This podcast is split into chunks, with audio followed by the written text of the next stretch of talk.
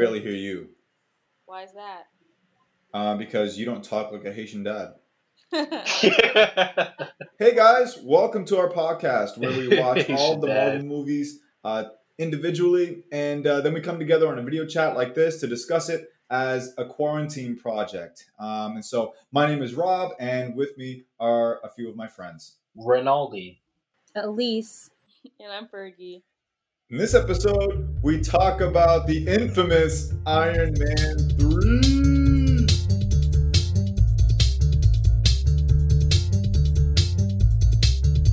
Tony Stark has played a major role in saving the world with the Avengers. His role was the biggest of all. He flew a nuclear bomb into the spaceship where all the aliens that were invading New York were coming from, saving Earth. Six months later, Tony deals with nightmares and sleepless nights dealing with this event and the fact that he personally witnessed this spaceship in space. Uh, he struggles to keep himself together and to maintain his relationships with his friends, and the worst timing of the world happens when the Mandarin continually attacks different locations in the United States, including Tony's bodyguard and friend Happy Hogan. Tony decides to take the fight to the Mandarin Problem is, the Mandarin has destroyed all his technology, forcing Tony to question whether is he the hero or is the suit, the Iron Man suit, the hero. That's what we find out in this movie. We find out that and so much more. Um, what uh, what reviews have we found? What are people saying about this movie? Okay, um, I found something on Vulture.com by uh, David Edelstein. I believe that's how his name is pronounced. And I'll just read, I guess, here his last part of his article here. It says Iron Man 3 has an unusually high number of witty turns from Pearce's clumping, disfigured geek turn insinuating smoothie to Don Cheadle's amusingly gung ho Colonel Rhodes ever disheartened when he can't rocket around along Stark. I always enjoy seeing Dale Dickey, who was so stunning as the hillbilly matriarch in Winter's Bone, and the meth fiend who in Breaking Bad dropped an ATM machine on her boyfriend's head. The talented comic actor Adam Pally has an exuberant bit as a Stark groupie in a TV van. It's sort of inspired silliness a movie like this needs, and it also gives Downey a chance to prove what a brilliant straight man he can be. He uses his superstar sense of entitlement to generate a great, impatient slow burn.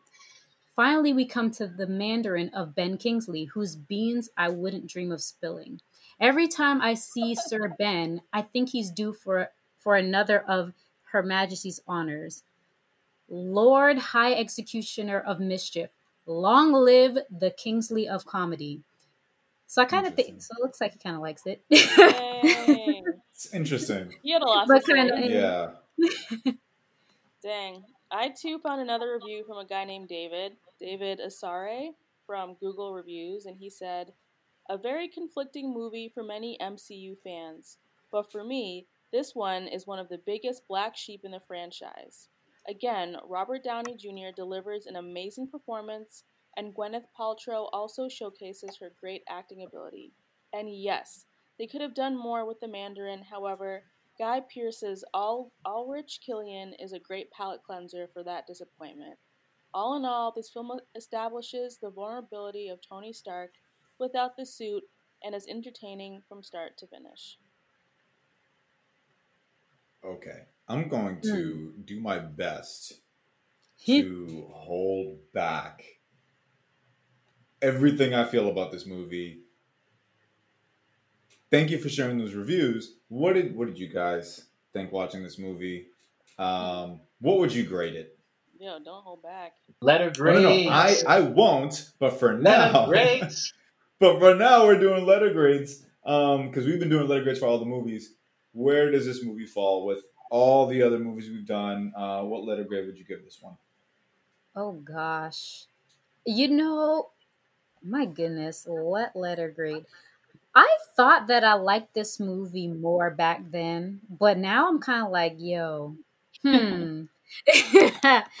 you know, um, letter grade, letter grade, letter grade, letter grade. Ooh, you know, maybe I should just skip. I'm still trying to like calculate. wow. I know I, that I have it in the C range, but I'm not really sure golly, which. the what? It kind of, I mean, it. Ooh, it's not terrible. Something was. Why? Why do people say Marvel's brilliant? Marvel, the people that plan all these movies are great. They have a perfect plan, and most of these movies so far we give it C's. But somehow Marvel is a Hey, you brilliant know, no, company I, I that has out, a great I- product. hey, I gave out two. I think I gave out two A's so far, which were Iron Man and A- Iron Man One and Avengers. I gave some. I gave A. I got. There's a spectrum here. I, I'm not Okay. just. Right. But this one, I want to say. Let actually, you know what? Let's let's say C plus.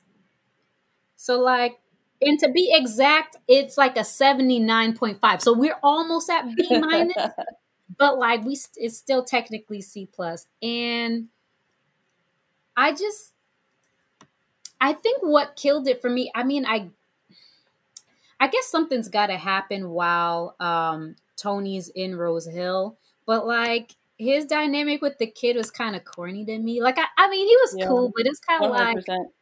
I just no. I thought it was funny. you- I thought it was it funny because he was he was rational on this kid just like he does everybody else. I don't like he I did the mean- same thing to Captain America and the Avengers, and Captain America's a cornball, so this kid's a I cornball just like Cap. He's joking Yeah, with him the same kid. way. I mean, he, it's cute, but like I I didn't sign up Tony to watch Stark is- that. Um, Tony Stark ain't no dad. I'm How with can you, he be a dad? That's that's only twenty minutes of the movie. It's twenty Okay. minutes. That's So- not like it's like an hour. So okay, so Elise, felt so like it. Elise, you you give a you you say you give it like a a very very generous C plus. what? Yeah, I gave it a real The- high C plus. Yeah. Okay, no no, no. Um, Rinaldi, that is Yeah. generous because I'm interested in what you would grade it because you seem to oppose her C plus. What would you what would you give it? Oh man. All right. So I think this is a fun, well-paced, for the most part, well um, choreographed action movie with an actual arc for Tony Stark. Because the last Iron Man movie, we get more Black Widow than Tony Stark. This movie, we get Tony. We get his journey and him trying to deal with the fact that he doesn't have any suits. It's ha- it has to be up to him because Cap was going at him in Avengers because he's like, you're just what are you what are you without the suits? And so we get to see Tony deal with that in this movie, and I thought it was dope. And Rhodey was dope in the scenes that he was in. They they have great chemistry. Um, I like the end fight. Well, there's one part in the end fight I didn't like, but we'll get to that. But for the ninety percent of that fight, I liked. And Tony Rob Down Jr. was doing his thing. He was he was charismatic. He was funny. So I'm giving this Joker a B plus. Like, is the you best giving it a Iron B Man movie. plus? Yeah, it's the best What Iron the Man best movie. Iron Man movie better than Iron Man one? Yeah, Wow. He had he had more of a challenge You're, you're because he hurting didn't my have any feelings, suits. man. You're hurting It my didn't- feelings. He didn't have suits. He's I see. Iron Man, and he didn't have Iron Man. I, I came. I thought I came in prepared. You said better than Iron Man one. Yeah. Yo. Oh my goodness! okay, k- all right. I know where you're going. I know where you're going. I got counterpoints. I'm ready. I know 'Cause you. I know you you're have gonna counterpoints. Go, you're gonna go for that I know plot you do. Twist. You're gonna go at the plot mm. twist. I'm ready Well, for that. we, do are we gonna go with that? Plot? We'll see. We'll see. We're not even talking we'll about that yet. see. Okay, We'll see. so B plus. you give it a, B you- plus. You, said B plus. Okay. B plus.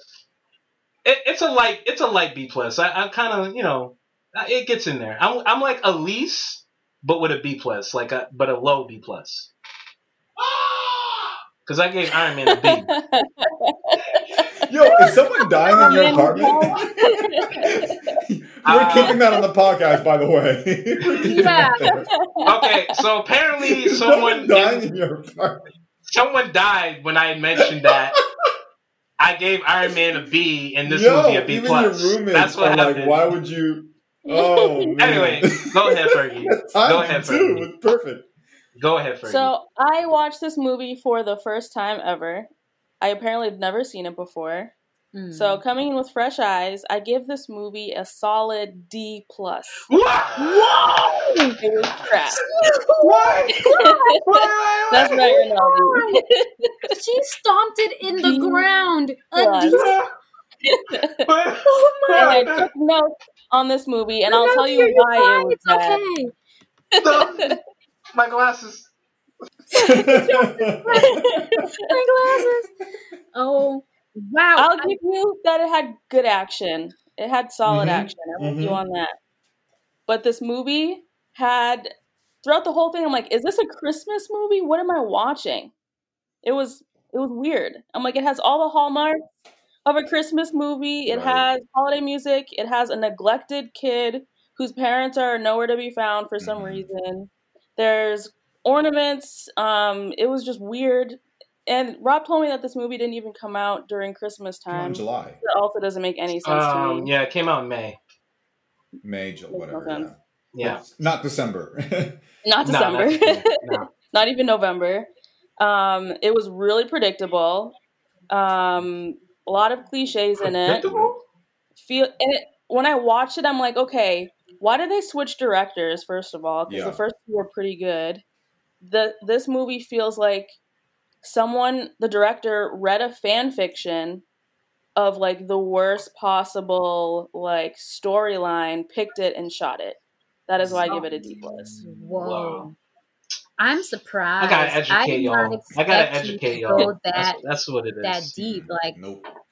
she was stomped it not in the good. ground. A D plus. Wow, that's the Yeah. lowest, the lowest grade that's been awarded. So far. You know what Right. it is? This is why people don't watch all these movies. They watch like the six big ones, and then they're like, "Oh yeah, Marvel has it all figured out," and they don't watch the little ones. Yeah. Fergie exposed the truth because she. This is her first time. She gave it a D Yes. plus. Yeah.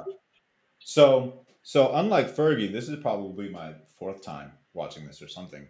um, unfortunately, um, and to watch and to watch Fergie watch this thing for the first time and to express a lot of the same sentiments I felt about the movie was an experience. Because sometimes when I watch this movie, I feel like I'm going crazy. I'm like, am I the only one that is seeing this movie? Are we watching the same movie?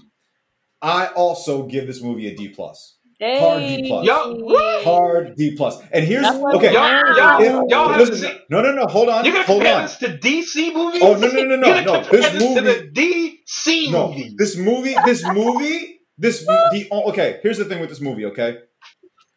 Here's why I give it a D plus. I'm going to start with the positives. Okay. I'm going to start with the plus in the D plus. Oh, the fights they're positive. are the the the fights, the the the the, the choreographed uh, action scenes. Those were actually really good for a movie like this. Yep. The the the part in the movie, and we're going to talk a little bit about it, but the part in the movie where he jumps out the plane to save everyone, that was clever. That was solid. Fire. The part in the the part in the movie where um he's you know he has all the Iron Man suits and he's going back and forth and he's doing all these tricks getting in and out of his suits. Those were clever. The like mm-hmm. a lot of that stuff that happened in this movie, it was so good. Here's why I give it a D plus. Let us know. And I'm not going to expose out all of it. I'm going to save some of it for later on for what I, my real issue with the movie. But this movie does not feel like an Iron Man movie. It feels more like someone going back to being an Iron Man movie throughout the whole movie.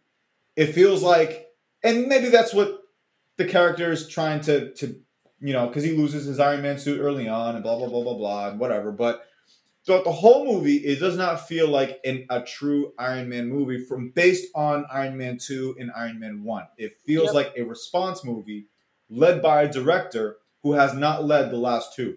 So the vision is very different.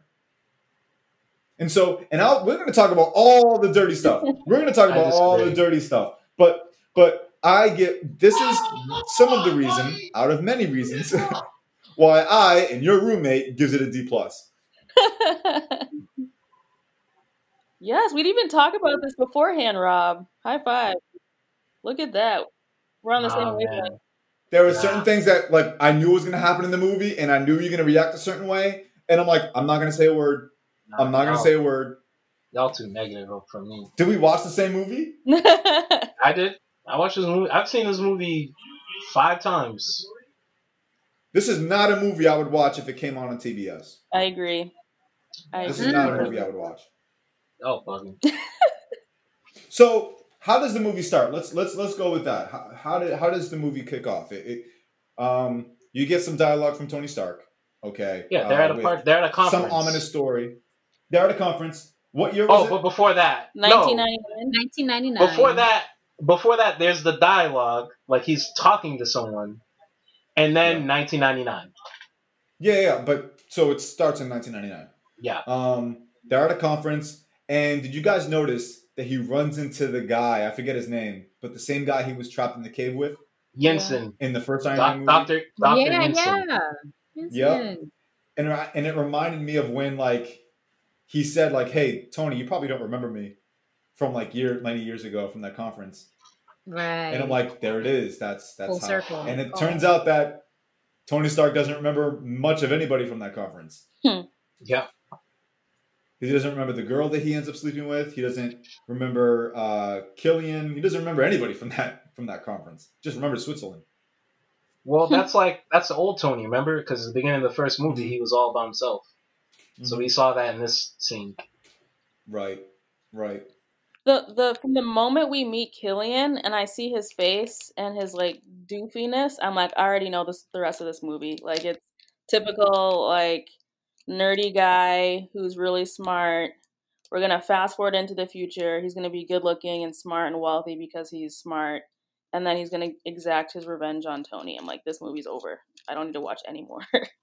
no, well, I I agree that they they over exaggerate, and that was I here's the thing. I think this this I like this story. I wish the guy, actually, the guy that directed the first two is the bodyguard. Um, he's the one that directed the first. Yeah. Yeah.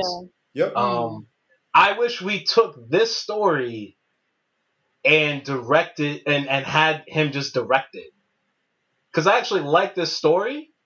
I just yeah. think there's many scenes that weren't done subtly but I like the ideas. I like the fact that Tony has to confront his past now that he's an Avenger. Because yeah. I, I feel like Cap was challenging him and he kind of didn't really like. I don't know. I, or I'll, I'll put it better. I, I remember Rob, we were talking in private and he said, Yeah, I feel like Tony's still in that cave. Like he's still yeah. in that cave. So I feel like this is like a movie where he he he has to confront the cave. I just kind of wish it was done more subtly because you're right, Fergie. He was way over the top. Like his glasses yeah. were twice, three times thicker than mine. Yeah. Yeah, and it was a bit ridiculous. It was awful. yeah. Yeah. I mean, so but I, I agree like with you, Ronaldo. So that I actually, I'm glad you said that because it's like it's easy for me to miss this is a good story. Like I can see how how this yeah. is a good can be a good story. I I do think, and we'll talk about it later, but I do think that this is this misses the mark on a lot of things because this movie took the wrong risks. Yeah. Okay. I think that's what happened. I think. I think. I know you feel differently because you like this movie, but I think. Well, I like Robert Downey Jr. Anything he he's in as Tony is entertaining, so that, I roll with that. This brother yeah. is entertaining. He's funny. He's charismatic. He's emotional. He does action scenes. So that was my my center for this entire movie. Just Rob Downey consistently being great. Anything he does, he's just he kills it. I think piggybacking off of Rob's and yours point, Rinaldi too. I think you're right. I think the director was just the wrong choice. The storyline wasn't that bad. It was actually pretty easy to follow and it made sense. But if I could take away one thing, it would be the Christmas setting because I feel like it makes no sense. It doesn't really add much yeah. to the story. Yeah. Um, and then like downplay some other parts, like the nerdiness in the beginning. But for the most part, it, it was a good story. I'll, I'll give you that.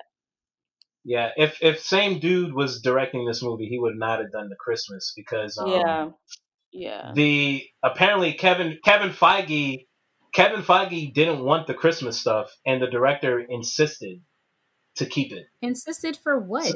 Like, right? I, I have no I'm idea. Sure. I guess his his argument was, "Oh, well, I'm trying to make this like Die Hard." Because you know how in that movie he's like he's out he's outgunned like like in Die Hard, Bruce Willis is outgunned and outmanned, and he has to like be clever to like stop. So it's like the same kind of theme, but it still doesn't explain the. You could have did that without the Christmas stuff. Mm-hmm. I yeah, like action heroes. I like yeah. action heroes that have to figure something out with their mind because they're outgunned. Because I love Die Hard, but yeah, Die Hard works because of Bruce Willis being funny and charismatic and having to fight his way barefoot. So that was cool for so Tony to do.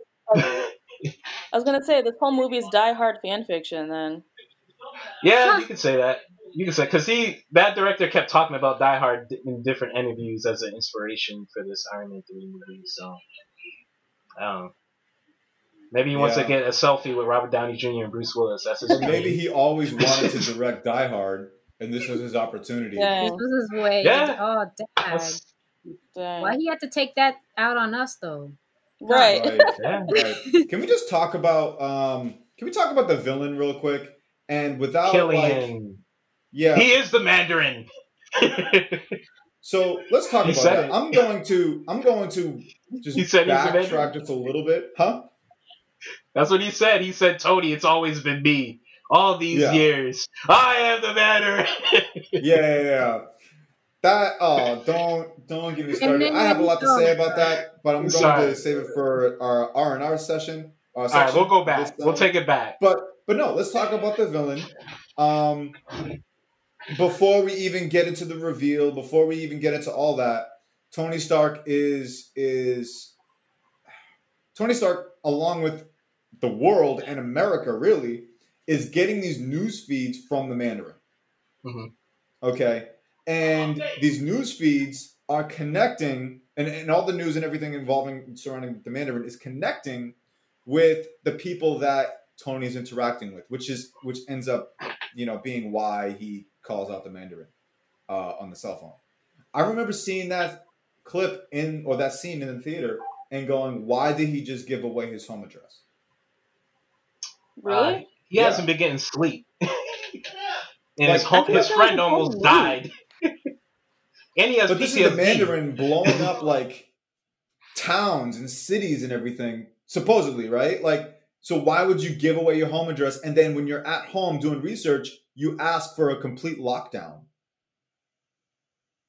He's Again, the man got PTSD. He hasn't slept, and he's arrogant. That's a bad combination. I don't know. I, yeah, I agree with you, Rinaldi. I think that's also just Tony Stark being Tony Stark. Yeah, yeah. He, like he's just arrogant. He's arrogant, and he, brother, man, get some sleep. Golly. Yeah, no, he. And a it's good not like night's he doesn't rest. have protection either. That's true. He got happy, but he was disorganized though, because he had to he had to cancel the lockdown because his you know one night stand showed up, and he he was a hot mess. I I do agree with that, Rob. It's like you do that thing, and then you you're having basically a domestic dispute. Uh, Jerry Springer. Yikes. Uh, what, what would have happened, yeah, guys, just, if there was a 14 year old kid in the car? What would you have done?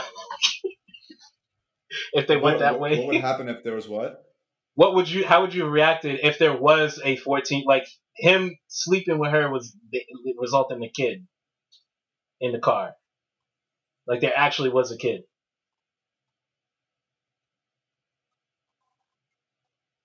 If there actually was a kid in the car. Yeah, like he's the father of a child. Like he fathered a child in 1999. Oh, oh, it's, you mean like the joke that he said? Like, don't don't yeah, if there was a kid in the car. Yeah, yeah if it was you. real.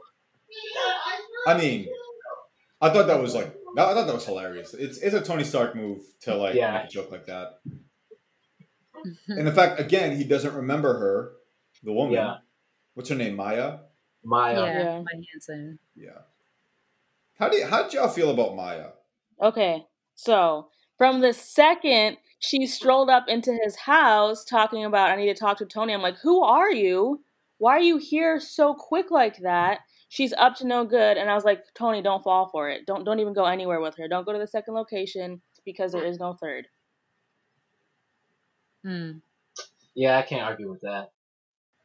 Honestly, I'm trying to think. I feel like they could have done the movie without her.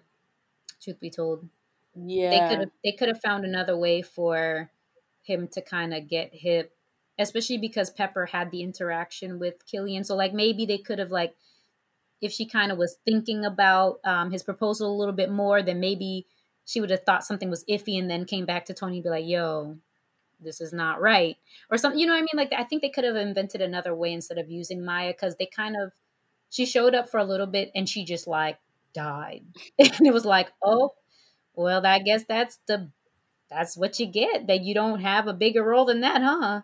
Like you don't get that much screen time. So I, she was. It's I'm so not really interesting sure. because this movie uh, has her in it, and it's almost like the movie reacted to having her in it by having Killian shoot her. Like, you know what? We Yeah. realize that you're useless. Let me bow. Let me kill you. Yeah, the only Yeah. thing, the only role she had is that her plant genetic technology was what Killian used to turn in, to, to get his powers. Right. Yeah, so Hmm. she could have just been in the flashback. Uh, actually, well, we'll Yeah. talk about that later. What we could have did differently, but right. I'm, I'm with you guys on her.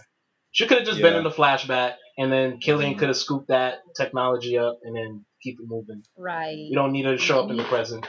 Yeah, like she didn't need to roll up to her um to Tony's crib. no. Didn't need to. She Pepper didn't need to drive with her, take a drive. Like it just you could have Right. done that all differently. Braid each other's hair. Right. That's yeah. awkward. It's Tony Stark's ex girlfriend, and now you're buddy buddy. Yeah. like, I I need to talk to him. Why? I just need to talk to him. Right. Why? I need to Why? talk to him. Get out. The, Make an appointment. The movie's over. Yeah. Or hey, Tony, here's this technology I have. It blows people up. So maybe we could go to your lab and figure out how to stop that. She didn't lead with that, which was weird. Why didn't you just lead? Hey, you know those explosions? I have something to do with that, and I think that there's a way we can fix it if we work together. I don't know why she didn't say well, I don't think she was trying to lead with that because she's trying to take, she's trying to bring either Tony or Pepper and trap them. So then say, hey, I know a guy that can fix this problem. Come with me. Unless you want to see people get blown up every two days, including your homeboy. I um I did have a problem with um the like I guess pacing of the first half. I Mm. literally pulled out my timer and started timing the scenes. And there are some scenes that were only two two minutes thirty seconds long, and then it would just transition to the next scene, and that would be like a minute, and then another minute twenty or whatever. So I'm like, this movie, the first half how it was filmed, it felt like a um like Fast and Furious movie where like Mm.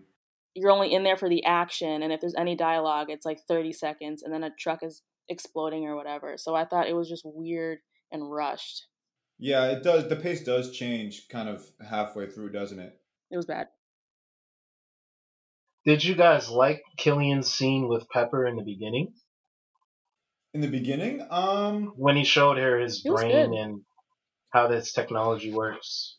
I thought that, that that scene is one of those scenes where it's like, okay, it's necessary to introduce Extremis. It's necessary to introduce like it's basically the plot of the whole movie happens in that scene, and we know, okay, everything's going to be tied to this new thing uh, that they're introducing, which is weird. Does like this is the first time we're hearing about this thing, um, and this guy behind the scenes has been working on this thing for 13 years because you know, he needed to go to, to, to the dentist and he was broke, busted, and disgusted, and Tony Stark ignored him.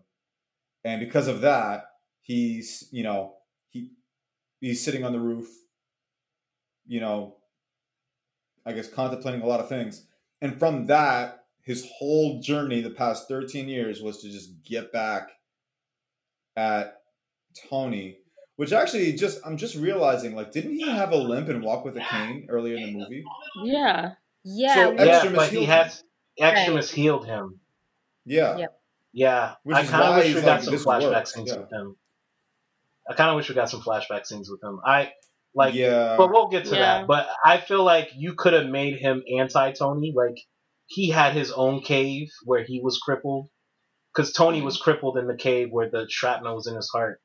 Well, he was crippled too in his metaphorical cave, and he got out through extremis. I think Killian had other insecurity issues that are associated with his physical condition, whatever that was, and he just projected that on Tony. That's what it was. Yeah, You know? I agree with that. Because, like, if he's projecting that on Tony and, and Tony Stark ignored him, it validates any insecurity that he might feel about himself. Hence, why Mm. he's he was considering all the things that he considered, and hence why he ends up improving and then going after Tony. Like his whole life revolves around Tony Stark, which is Well, his ultimate plan years. was to control the Defense Department. So any war the U.S. government would engage in, he would have complete control of it because they'd have to use Extremis to fight it. So in a weird way, he wanted to be Tony. Because in the Iron Man one, the the army was relying on the Stark Tech to do anything. So he wanted that too. The army and the, the president to go to him for his technology. Yeah. Killian also reminds me of um Elon Musk. I don't know if you've seen pictures of Elon from the 90s. Like he's balding and like his hair is receding a little bit. And if you look at Elon now, he has like a full head of hair and he's like Tesla, Tesla, Tesla. So I'm like, that's a very interesting little like, yeah, you're nerdy in the 90s especially. And then like once you make your money, you can like afford to look nice and look good. Mm, that's that Bosley. Got that Bosley. Got that hair That nice and clean. dang.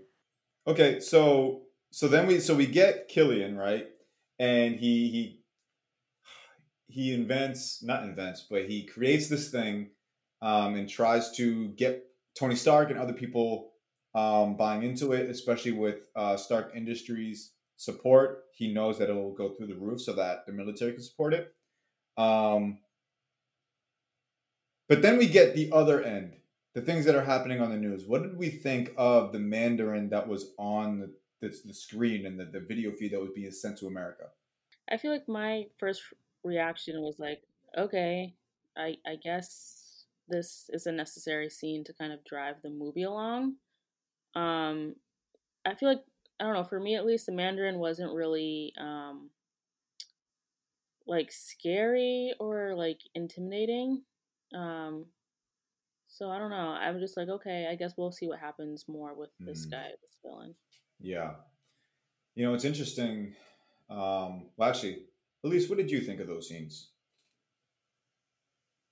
If you have a thought on those scenes. I I mean it was I don't know, it was just a Yeah. thing. I I think it was like yeah, yeah, it it was a thing and then it you know around closer to the end you just figured out how it kind of connects that it's just a cover up and I don't know, it just I don't I mean, yeah, even that I'm just like I don't know, I I get it distracting the government and you know trying to use a cover up, but it still didn't really I'm almost thinking that you could have done without that. But I don't know. I don't know what I think really. yeah. Mhm. I thought it was Um, um I thought it was clever because it made it played on Tony's PTSD because he's like, okay, I don't like when he was in the lab analyzing the the blast that his bodyguard got caught in. He was struggling to figure out how the Mandarin was doing it, so it's kind of like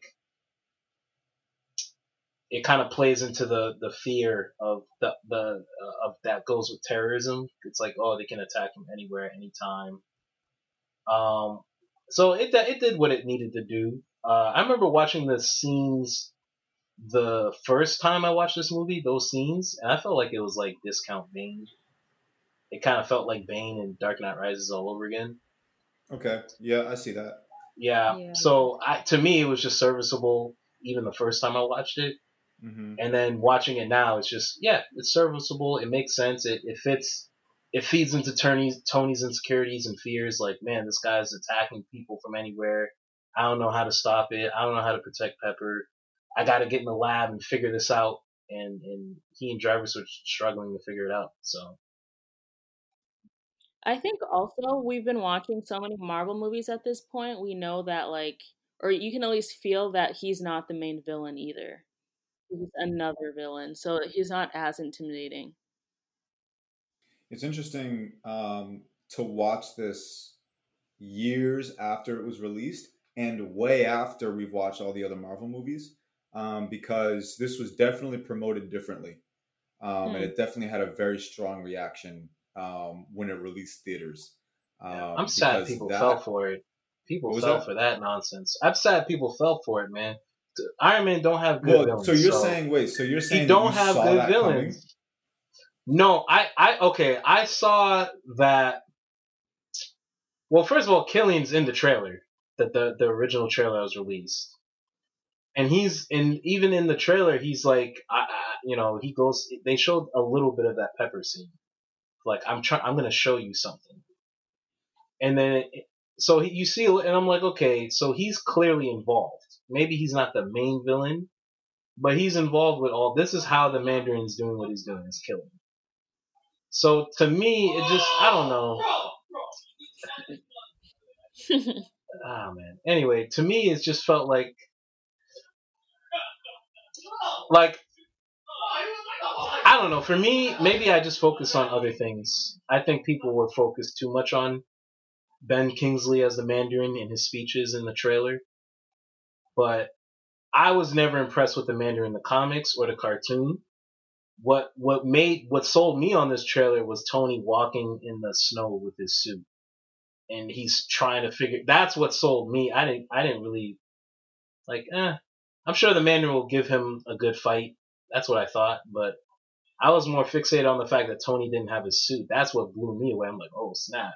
How's he gonna figure this out? He don't have a suit. He's dragging it in the snow. right. Well, people were. Yeah, I think people were fixated on the Mandarin because that's what the trailers wanted you to be fixated on. Um, yeah. This movie's coming right off of Avengers, like such a big event, and now we're getting the Mandarin. People were like, "Yo, like what in the world?" And um, yeah. I think Loki's people were really upset with the Okie Loki's way up here. Yeah, but dude, here. like not every villain can be Loki. Yeah, that's true. Yeah, it would be redundant. This was this was basically what I guess what people were seeing was. Well, I'm talking about in terms of in terms of like holding my interest level, not personality. Oh, Obviously, sure, all villains yeah, have different personalities. all I'm saying is Loki holds my interest, and very few villains can do that. You know, there's Joker, there's Darth Vader, but there's very few villains that hold my interest on that level. So I just, I mean, I get it. People are like, yeah, Avengers, yeah. What's next? Oh, snap. This guy's messing with Tony. Oh, no. Like, I get it, but I didn't fall for it. But I get it. People were, I get what you're saying. Yeah. Like, when, when people saw that it was the Mandarin for this movie, it's like, yo, like, because the past, the past movies, Iron Man didn't really get much of a caliber villain. He mm-hmm. doesn't. And this had one. potential to have that. Well, no, he doesn't. He have the Mandarin though. Nah, he's overrated. He's overrated. No, but I'm I will saying, say that to no, my okay, dying day. In the comics is what I'm saying. In the, in the comics, comics, he's. I've read the comics. He's he's overrated. Like my favorite Iron Man comics is when he fights Hydra. and that's a cat villain. Yeah, when Iron Man fight deals with Hydra or with right, AIM. Okay. right. So so what makes him overrated in the comics? Let's talk about that real quick before we move on to something else. What makes him overrated to, in the comics? He's just a generic kind of um, he's like a generic he's like a generic Ra's al Ghul. That's that's the easiest way. oh, what? Oh, he's a generic Ra's al Ghul with generic alien technology. So instead of theatricality and deception, because that's wow. what Ra's al Ghul uses, he uses yeah. alien tech, and he's just not as interesting as Liam Neeson. He's a less interesting Liam Neeson. That's Chinese, hence the So, name Mandarin. That's. Wow. So that's just me. I know there's Iron Man, diehard Iron Man fans that read the Iron Man comics. They're gonna hate. They're gonna hate mail me. So I know it. I, I went through it when this movie Ooh. came out. So And it's introducing. I got a lot of hate mail. and it's like introducing, if not reintroducing, the Ten Rings and. I mean, the ten rings are cool. The ten rings, that technology is interesting. Well, that's the other thing too, because like that's what Just not the excited person. about in this movie. was like, okay, we got the Mandarin, and we're hinting at the Ten Rings, and now that we get this this this uh, okey doke, this this turn, we don't get either one. you got Extremis though. What, what was was- Extremis? It, it blew up wasn't- every single one of his suits, and But all he don't have powers. He's not You know Cap. what else? He needs you a know suit. what else blows up his suits? A bomb. There are plenty of bombs. What bomb? the mo- just bombs in general. They All can right, blow I'm up. gonna remember that But when we do future movies. When we do the future movies, I'm gonna I'm gonna put that up Okay, here. yeah, you. Oh yeah, yeah, put it up Rob. there, hey, remember that time in the previous podcast? That that was a bomb that hit Tommy. But what happened to him? Oh, nothing. So what did what did Extremis do to his to his Iron Man suits that were like whoa like whoa that's do that's creating havoc on his suits like nothing else. he had to keep switching out of them because they blew into they got vaporized. I honestly think no, if you ask me, his Iron Man suits in this movie were not consistent with Iron Man two and Iron Man one. Yeah, the CGI was Mm. trash. The CGI was trash, which you know the CGI, the CGI was very trash. Like the first time we see his suit on Yeah. screen, I'm like, this looks like a cartoon. Yeah. So that's the first thing. But the second thing, the suits and how durable they are, especially like what is it, Mark 42? Mark 42 was the strongest one out of all of them.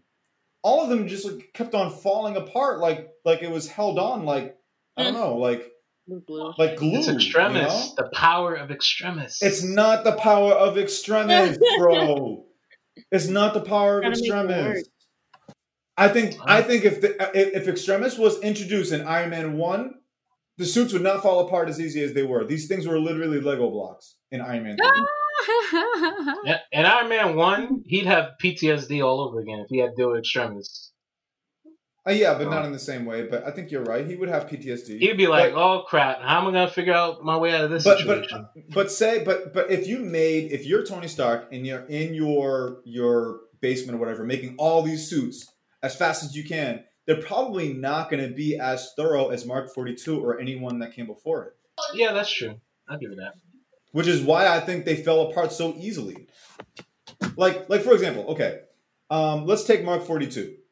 Yeah, Uh, that final The prodigal scene when son. The prodigal son and it's returned. Right. What was that? he said the prodigal son returns. Mark forty two. Turn your scripture to Mark That was the 42. joke. That was the joke. Oh. I didn't even. Yeah. Wait, what? He Turn, quoted turn the your Bibles to Mark 42. Yeah. So when he's the prodigal son. when when Tony Stark calls his suit right, yeah. and then all it does is this the the the shin on its suit bangs against the thing, and it just breaks apart and falls apart. A broken Iron Man suit wouldn't even fall apart like that. It would not even fall apart like that.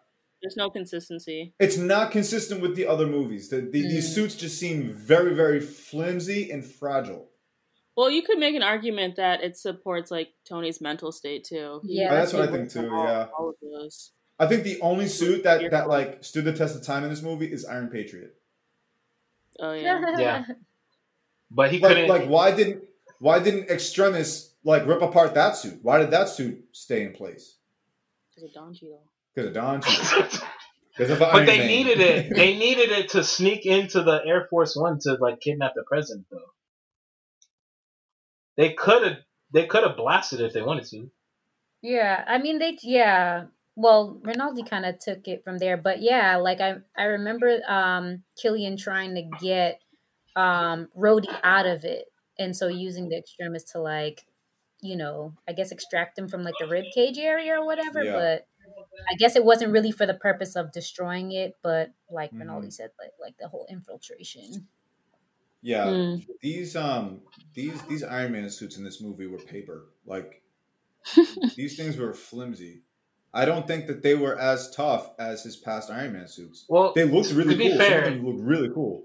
to be fair, this is a new director. This isn't the guy that did the first two. So Yeah. yeah, yeah. Yeah. that might. Well, that we're might gonna get into the new do with director. We're definitely Shane talking about Black. Yeah, we're gonna talk Shane about him. Black. Oh, But um, okay, so so we talked about his suits. We talked about Extremis a little bit. Um, Rhodey. You know what I didn't understand? If Pepper is your wife, and if she runs your company and is like the most important person in your life, how come she does not have her own suit? Well, actually, they're still dating, but still, they, they're living together. She should have a suit. Yeah. they're together. Something. She's the most important person in his life right now. Um, If he died, that's it. He doesn't know his own social security number. it's true. Yeah. that's true. She needs a Man, suit. Tony really had a fragile state, or he's Yeah. really, or he procrastinates way too much because Yeah, Or even Sure. show Pepper how to use the Iron Man suit too, because when true. she when it was on her, she's like, "How do I fly?" They just couldn't get it together. yeah, it's true. that is true. She looked so confused. She was like, "What do I do?" Tony, what do I do? I mean, I think part of it too was that I don't think he ever really planned on her being in the suit. It was kind of an emergency situation, like, oh my gosh, I have to protect her, so let me just summon the the suit to cover her. So I Mhm. think, yeah, maybe he could have been like at a earlier point than this event, been like, hey, this is how it works, and like you know, if she's kind of observing. But I think Iron the Iron Man suit and that whole everything he's got going down um on down in the basement and everything that's like his baby that's his you know he he builds his his life around that and so I think he just was kind of like not really planning to share any of that at all Dang. yeah Yeah. That, I mean, that makes sense. That makes sense. hmm Wait, how'd y'all feel Yeah, about I mean, there's- Rhodey? My man What about Rhodey? Talk to us about Rhodey. no, no, go ahead. You had you were gonna make. Oh no, point. no, no. That's you, man. That's you. How y'all feel about Rhodey? My man Don Cheadle, the real War Machine.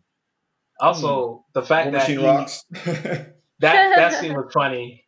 He's like, I need that password to the server. He's like, all right, War Machine rocks. R O X X X. Mm-hmm. That was funny. ROA. War Machine rocks with an X. Yeah, I love Don Cheadle in in this movie. I feel like he really shined, Mm-hmm. and I kept thinking like Terrence Howard could never This is true. do this. yeah. It's Nah, very man. true. Couldn't. you were right. like, come on, man, you didn't calibrate the Right. suits to me.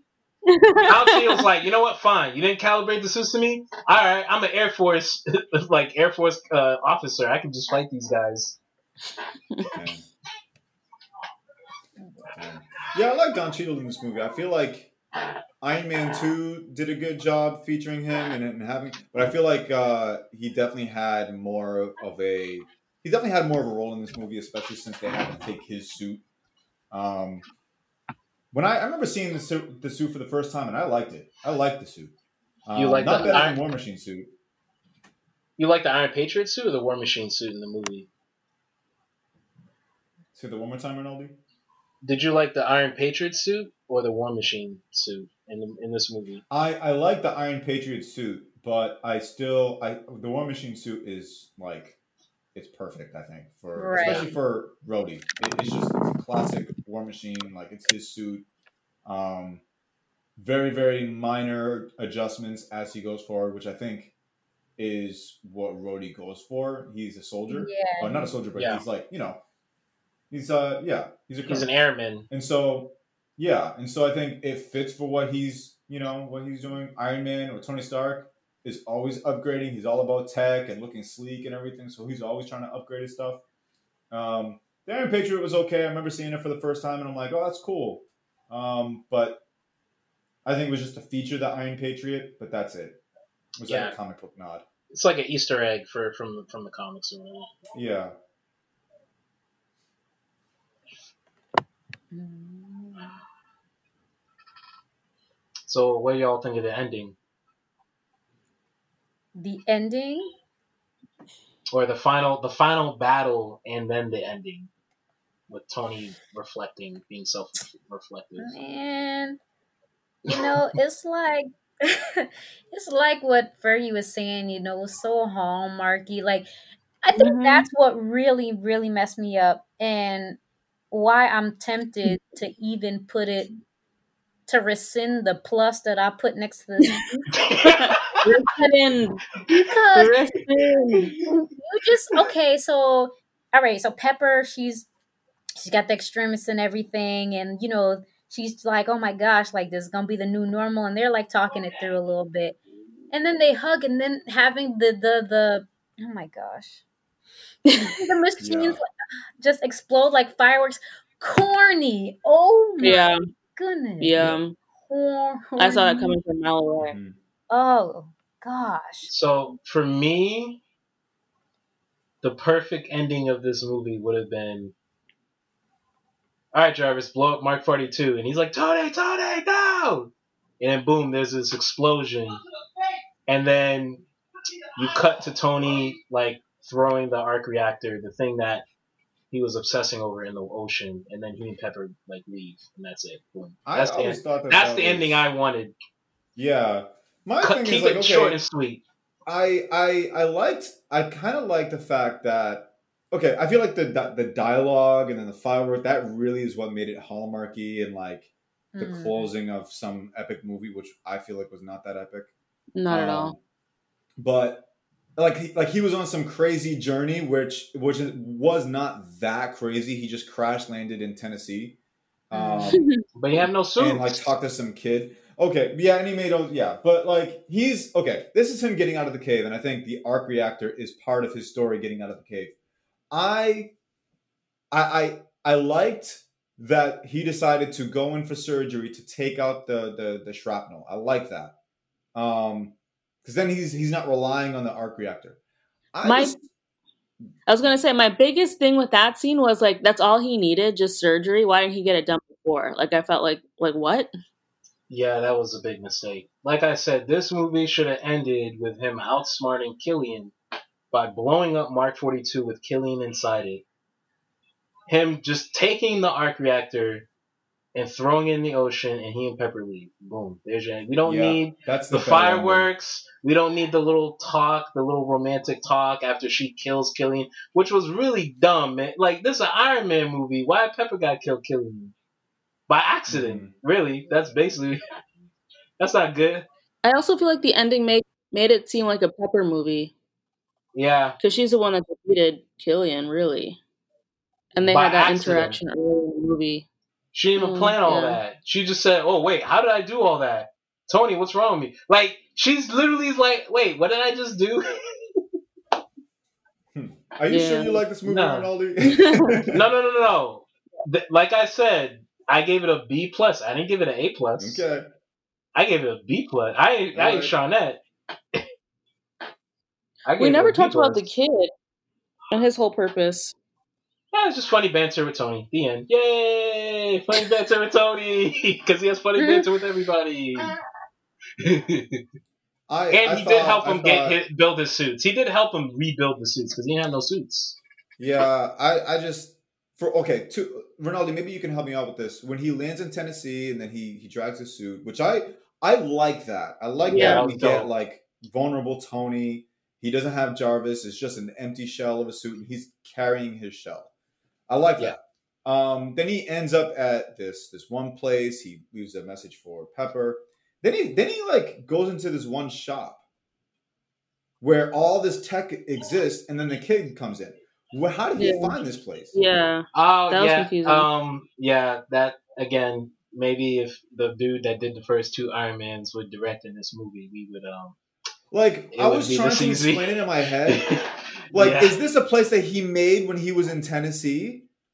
No, or is this just something that he just ha- like found and it just happened to be a kid with gadgets? Like this is. But a- then also, wasn't it in the kid's backyard too? For some reason, yeah. Like other scenes show that the kid could just kind of go from his house to the the shed, and I was like, what? How does that make sense? Yeah. I feel like a better movie would have like when they're in the lab figuring out the, the explosion that hurt his friend. He should have mapped all this out before he decided to have an episode of Jerry Springer upstairs. So, like, he should have said, "All right, Jarvis, if we get attacked, we need to go to this base of operations and this is the protocol, protocol Z, da da da da, and then okay, then you go upstairs and you have a domestic dispute. So, you know, unfortunately, he didn't do that, so we got a big old plot hole. Yeah. uh, I, I don't get it. That was too. Yeah, good. the second I never I never asked that. I never looked into that. I never like thought twice about it. But watching it this time, I saw that I was like, wait a second, why is he walking into this random place and everything is like built kind of like he built it. So it's like, okay, does he have a private shed that we don't know about? No, it's not his because it belongs to this kid. Plot hole. It just so happens. funny banter yeah. with the kid. He didn't he yeah he didn't go from shed to shed he didn't go from house nope. to house he just the one shed that he goes to like i don't yeah. know I, I thought that was so weird maybe, maybe somebody who's listening to this podcast maybe you guys can help us you know yeah. what's even um, you know what's even weirder is some i don't i don't think any of shane black's movies have funny banter with the kids which is i don't know why that was I didn't have an issue. About, I didn't have an issue. A little bit. I didn't. I didn't have an issue.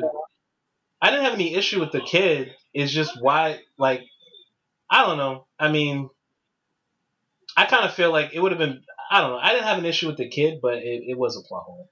But yeah, eh, I feel like fine. the kid was only there for like the Christmassy feel to it, like yeah. kids yeah, Christmas. I see. Yeah. Hey kid, I'm gonna give you a miracle. Here's this little gadget. Right. Now the bullies right. won't hurt you. Yay. Yeah. Yeah. Again, there's a reason why I didn't give it an A plus. This is one yeah. of them. Well, is there is there anything else that um that we wanted to to talk about? Anything on our you know we feel like wow we missed this point or? Oh wait yeah uh, going back to the suit thing i had a question i wrote it down. When um tony's house was being blown up essentially and tony um had to like dive into the water how come his suit didn't survive in water but it did in space?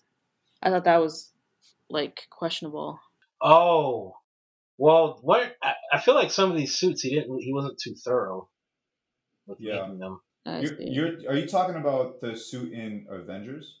No, he's talking yeah. about yeah, yeah, because that one was in so, space. I guess this is kind of how I explain it, or how how I would explain it. The suit didn't really survive in space. It did shut down when he was in space.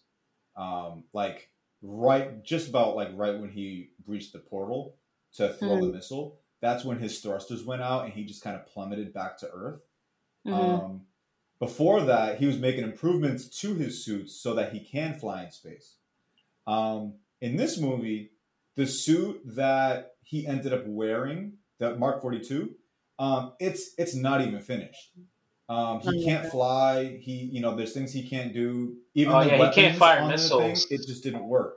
Yeah, he couldn't fire any missiles. Yeah, he couldn't fire missiles. So like the the suit itself wasn't finished. So when when he was in the suit and he was underwater and he was trapped underwater and it started filling up with water, mm-hmm. I I look at that as like a flaw in an unfinished suit. Um, maybe it just wasn't ready. I mean, not maybe it definitely wasn't ready for this kind of combat. Yeah. That's kind of how I explain it.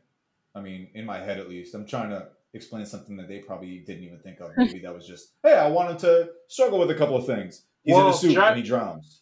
Jarvis was warning him that these suits needed to be recalibrated, like in the very beginning, but he kept ignoring Jarvis, and he was goofing around with the, the suit and with the video and trying to jump into the yeah. So he wasn't really listening to Jarvis because Jarvis was like, "Yeah, we kind of really need to do more tests," and he's like, "Yeah, whatever, Jarvis, just just turn the music on." I actually like that song. It was playing. I mm. thought that that was weird. I like the song too, but I thought that was weird because that is, it's another way to show that this movie is so different than, or this Tony Stark, this Iron Man is just so different than the other two Iron Mans. Yeah. The music is different. We don't get any ACDC. Yeah. Yeah, that's true. Mm it, it's the whole Christmas thing. It's kind of like a little virus in this movie. Yeah, making it a little. To me, this movie has um some allergies, but to some of y'all, this movie got COVID nineteen because of that Christmas. It's got a full stuff. diagnosis. It's got all the symptoms. This it's this you know it's this one got no some cure. sniffles. It's got some nah, sniffles. He takes some Claritin, no, no, you know. There's some no, Claritin in there. No, no, this movie, go. this movie needs more than a Claritin, and you know what? I'm going to tell you why in our next segment called "A Little R and R." If you go back and watch this trailer for Iron Man three, and you get no context for the MCU, you get no Avengers, you get no Infinity War, you get no improved movies, and you just look at the trailer, you see a build up to a movie that is highly anticipated with a villain that can really, really damage Tony Stark. Even in the movie, it seems like that the damage resulted in Tony Stark's Iron Man suits being demolished, and he's vulnerable. Ben Kingsley seems to do a great job portraying the Mandarin in these trailers. You see, Marvel's biggest problems with making these movies are villains. They've always had a villain problem.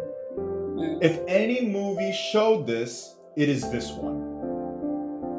This is the movie that takes the cake for Marvel's problems with portraying villains. When you have Ben Kingsley portray this terrorist, portray the Ten Rings, portray the Mandarin, you think that this is going to be a full on terrorist attack on America and Iron Man has to do something. But then when you pull the okey doke and you upset fans by throwing in Ben Kingsley as the actor, I'm just an actor. It makes you wonder who the real big bad is. Oh, there's got to be somebody bigger than him, somebody worse than him. Who's behind the scenes? But then you find out the big bad is Leonard from Memento. You get underwhelmed. Just a little underwhelmed. Which draws me to the real problem of this movie. The real problem of this movie is not Ben Kingsley or the fact that the Mandarin is some white guy with tattoos who can breathe fire. Come on, Trevor. The real problem is Shane Black. Have you ever have you ever watched Lethal Weapon? Shane Black directed those buddy cop movies, and this is not a buddy cop movie. Yet Shane Black was really trying hard to make this a buddy cop movie and eliminate Iron Man and putting Iron Man in the forefront to really cause Tony Stark to work side by side with Rhodey. This is not a buddy cop movie, though. This is Iron Man. This is not Bruce Willis and his movies in Die Hard. This is not a Christmas movie. This is Iron Man 3. Shane Black, you've let down a lot of fans. And because of you, you've made this the black sheep of the MCU. Mm. I think Robert Downey Jr. is an incredibly gifted actor in his way that he has endeared people and drawn people to his performance as Iron Man to the point where expectations are raised for every one of his solo movies. And that's unfortunate because Robert Downey Jr. can only do his role. He is not the director, and he is not the writer, and he's not the producer. He is Iron Man, and that's all he can be.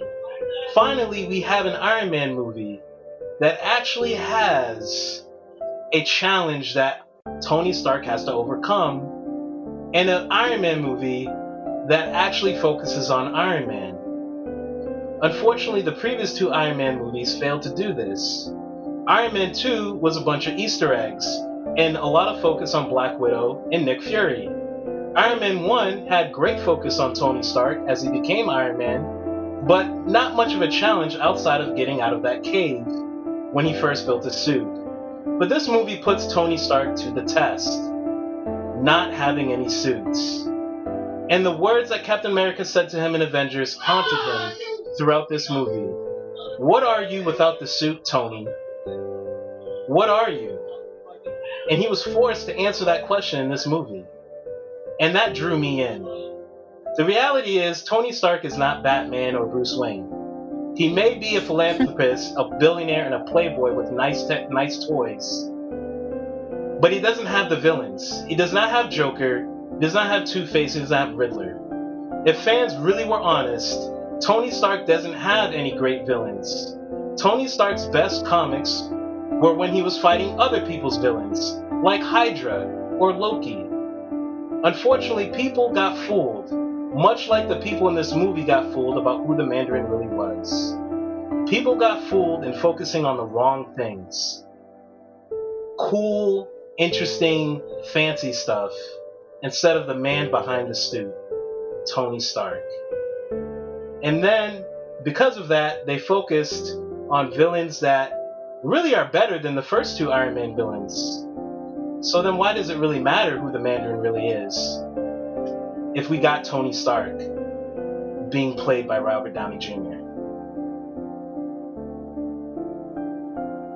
Listen, my problem with this movie is not at all any shape or form uh, how Robert Downey Jr. portrays Tony Stark and the challenges he faces in this movie. Um, there are some questions to it that I have. My biggest issue with this movie is the Mandarin switch.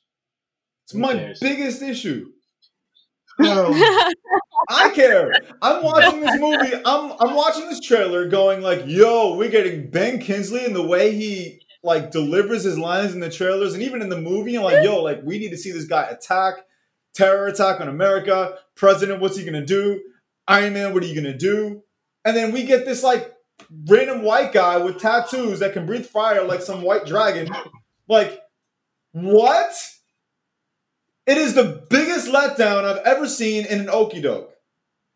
You need biggest to read, you need to read Iron Man comics. You need to read Iron, see, every Iron Man comic no, no, no, is okey doke. No, But see, but see, every comic movies, is okey doke. Okay, great, but that's great. That's and I get that, but I'm not watching this just because I've seen the comic. If I'm if I'm watching this movie because oh I've seen it in the comic books, page for page, then I'm not gonna. Why am I gonna pay to see this? But this is a movie that is directed by a guy who is has never done a superhero movie before this. Yeah, no, I'm with you. I'm with you he's on never that. Done a superhero movie. So I'm pretty sure he's walking into this going, yeah, I don't really, I don't know much about comics. Yeah, I've read this comic here, this comic there, but I'm going to do my own thing because I really want to do Lethal Weapon or I really want to do Die Hard. And this movie yeah. was not Die Hard. I mean, that's what happened. That's what happened. And he's trying yeah. to pull some weird okey doke where the villain is a really, really a cover up. But I feel like that with any other movie, and you have a, a real big bad behind the scenes, like it, it's kind of like okay, Loki's the villain, but the, he's not the real big bad. The real big bad is Thanos. This movie did not do that. Yeah. This movie was oh the Mandarin, not the real Mandarin. It's he's an actor. The real Mandarin is this white guy who can breathe fire. The stupidest okey doke I've ever seen. It's not about it's not about the villains. It's but about it, it should be about, about the Tony. villains. It's about Tony. It should be about it's the about villains Tony. because it's like okay. You didn't see the you didn't see the you didn't see the flashback in 1999. It was all about him, baby. Okay, you but, didn't but, remember anybody. But didn't care that about makes nobody. it about the villain, though, doesn't it? Because the flashback, the villain is there. In, in, in, present day, the villain is there. The end of the story, who does he have to kill? The villain. It is about the villain. And the other thing too is that this is who he has to face. This guy who who had braces and he's like walking with a limp, and like he's has Bro, some like that's, insecurities. That's the best that you're gonna get. That's the that's the best. I mean, unless you thought Obadiah Stane and Vanko were better. Obadiah Stane was better. I don't know why. I have no. I have no idea why people saw that trailer and thought after Vanko and Obadiah Stane, oh yeah, they're gonna. Oh people, yeah, this is gonna be this, third time's the charm. They're gonna get this thing right. No, no, no, bro. No, no, no. It's not that they're gonna get things right because people saw Iron Man two and was like, eh, that was kind of a letdown, but they weren't disappointed. Yeah. They saw they saw Avengers. And then came Iron Man 3 and they were like, yo, they're getting Mandarin. Yo, what's Tony Stark gonna do? They weren't they were okey doke in the way that you should not be okey doke. they I feel like they got okey doke the minute they decided to fixate on the villain. Like because the trailers Iron Man don't have good villains. Villain they messed up because Iron Man don't got good villains, so they they messed but, up right but there. But the casual, okay, but here, okay, can, so here's my thing: the the casual Iron Man viewer. Let's let's first of all, people were not the Iron casual Man Iron Man on, viewer on, saw Iron Man one. What did they? Okay, the casual, the casual viewers, did they see the first two? Yeah. Did they see the first two Iron okay. Man films? Yeah. So tell me about those villains. Educate the villains, the villains were not that one, great. But Obadiah, hold up, but but Rinaldi, trash I, villains. Rinaldi, Rinaldi, Obadiah Stane was better than both the villains in both Iron Man two and Iron Man three. But let me go back to my point.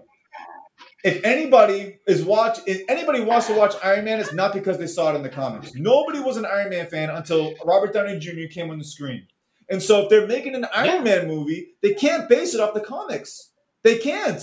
Okay, he You made my point. You made my point. Robert But- Downey so- Jr. is why people are buying Okay, the tickets. That's why they're buying the tickets. Thank you but- for making my but- point.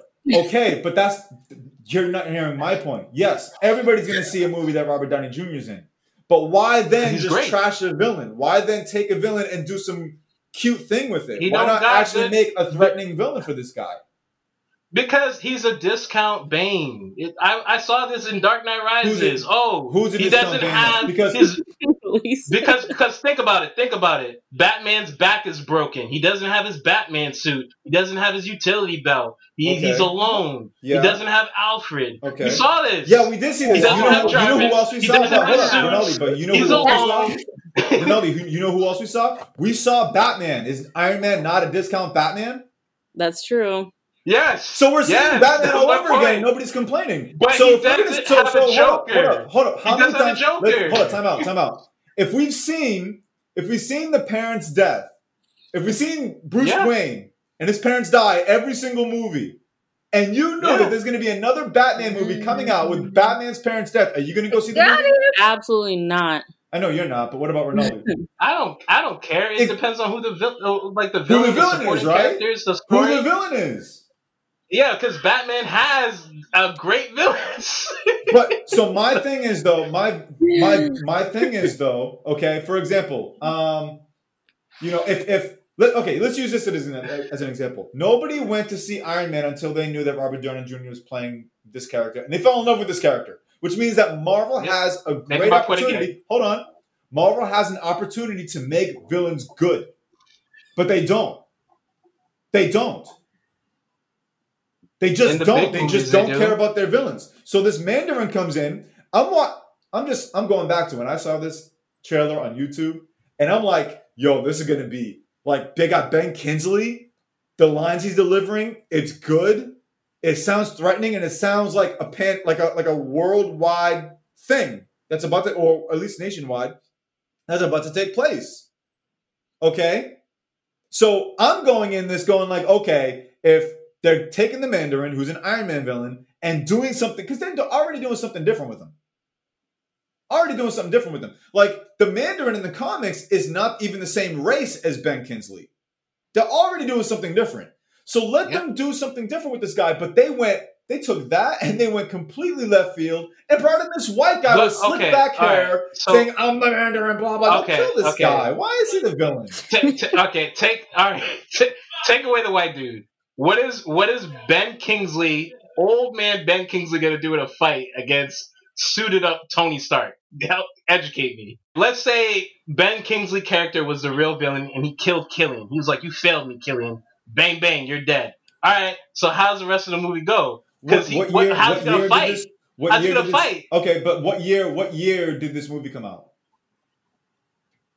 T- What 2013? 2013. What ha- what was going on politically at that time? I, I, I don't know. Was there was there any war know. that we were involved in? Were we capturing anybody? Was Oh there... yeah, I mean yeah, war with Afghanistan. Yeah. Okay, so why don't you play on that commentary? He doesn't have to be like somebody who like fights him like hand to hand combat.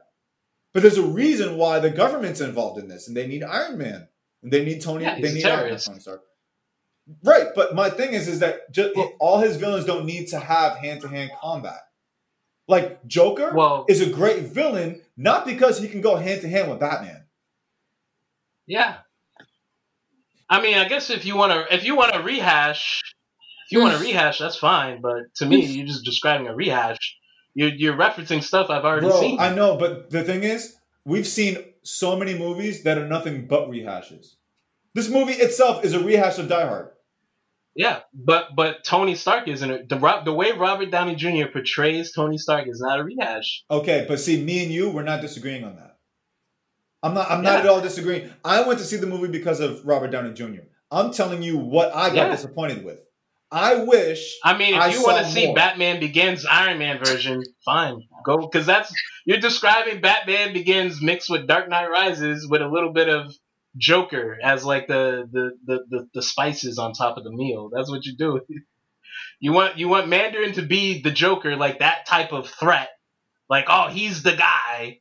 And then you want well, it. You want it to, you know, national terrorist. First of all, he's not a national terrorist. No, but you, but in terms of the animosity between the two characters, because your whole point is a villain has to have this animosity towards the hero that's palpable. It makes you want to, it draws you in. Right. So that's what Joker does with Batman. Their right, their, their the interaction thing, but the pulls you in. Joker is that Joker has an obsession with Batman. The Mandarin does not care about Iron Man as much as he cares about what America did to wherever he's from, and he just wants to attack America and he wants to target the president.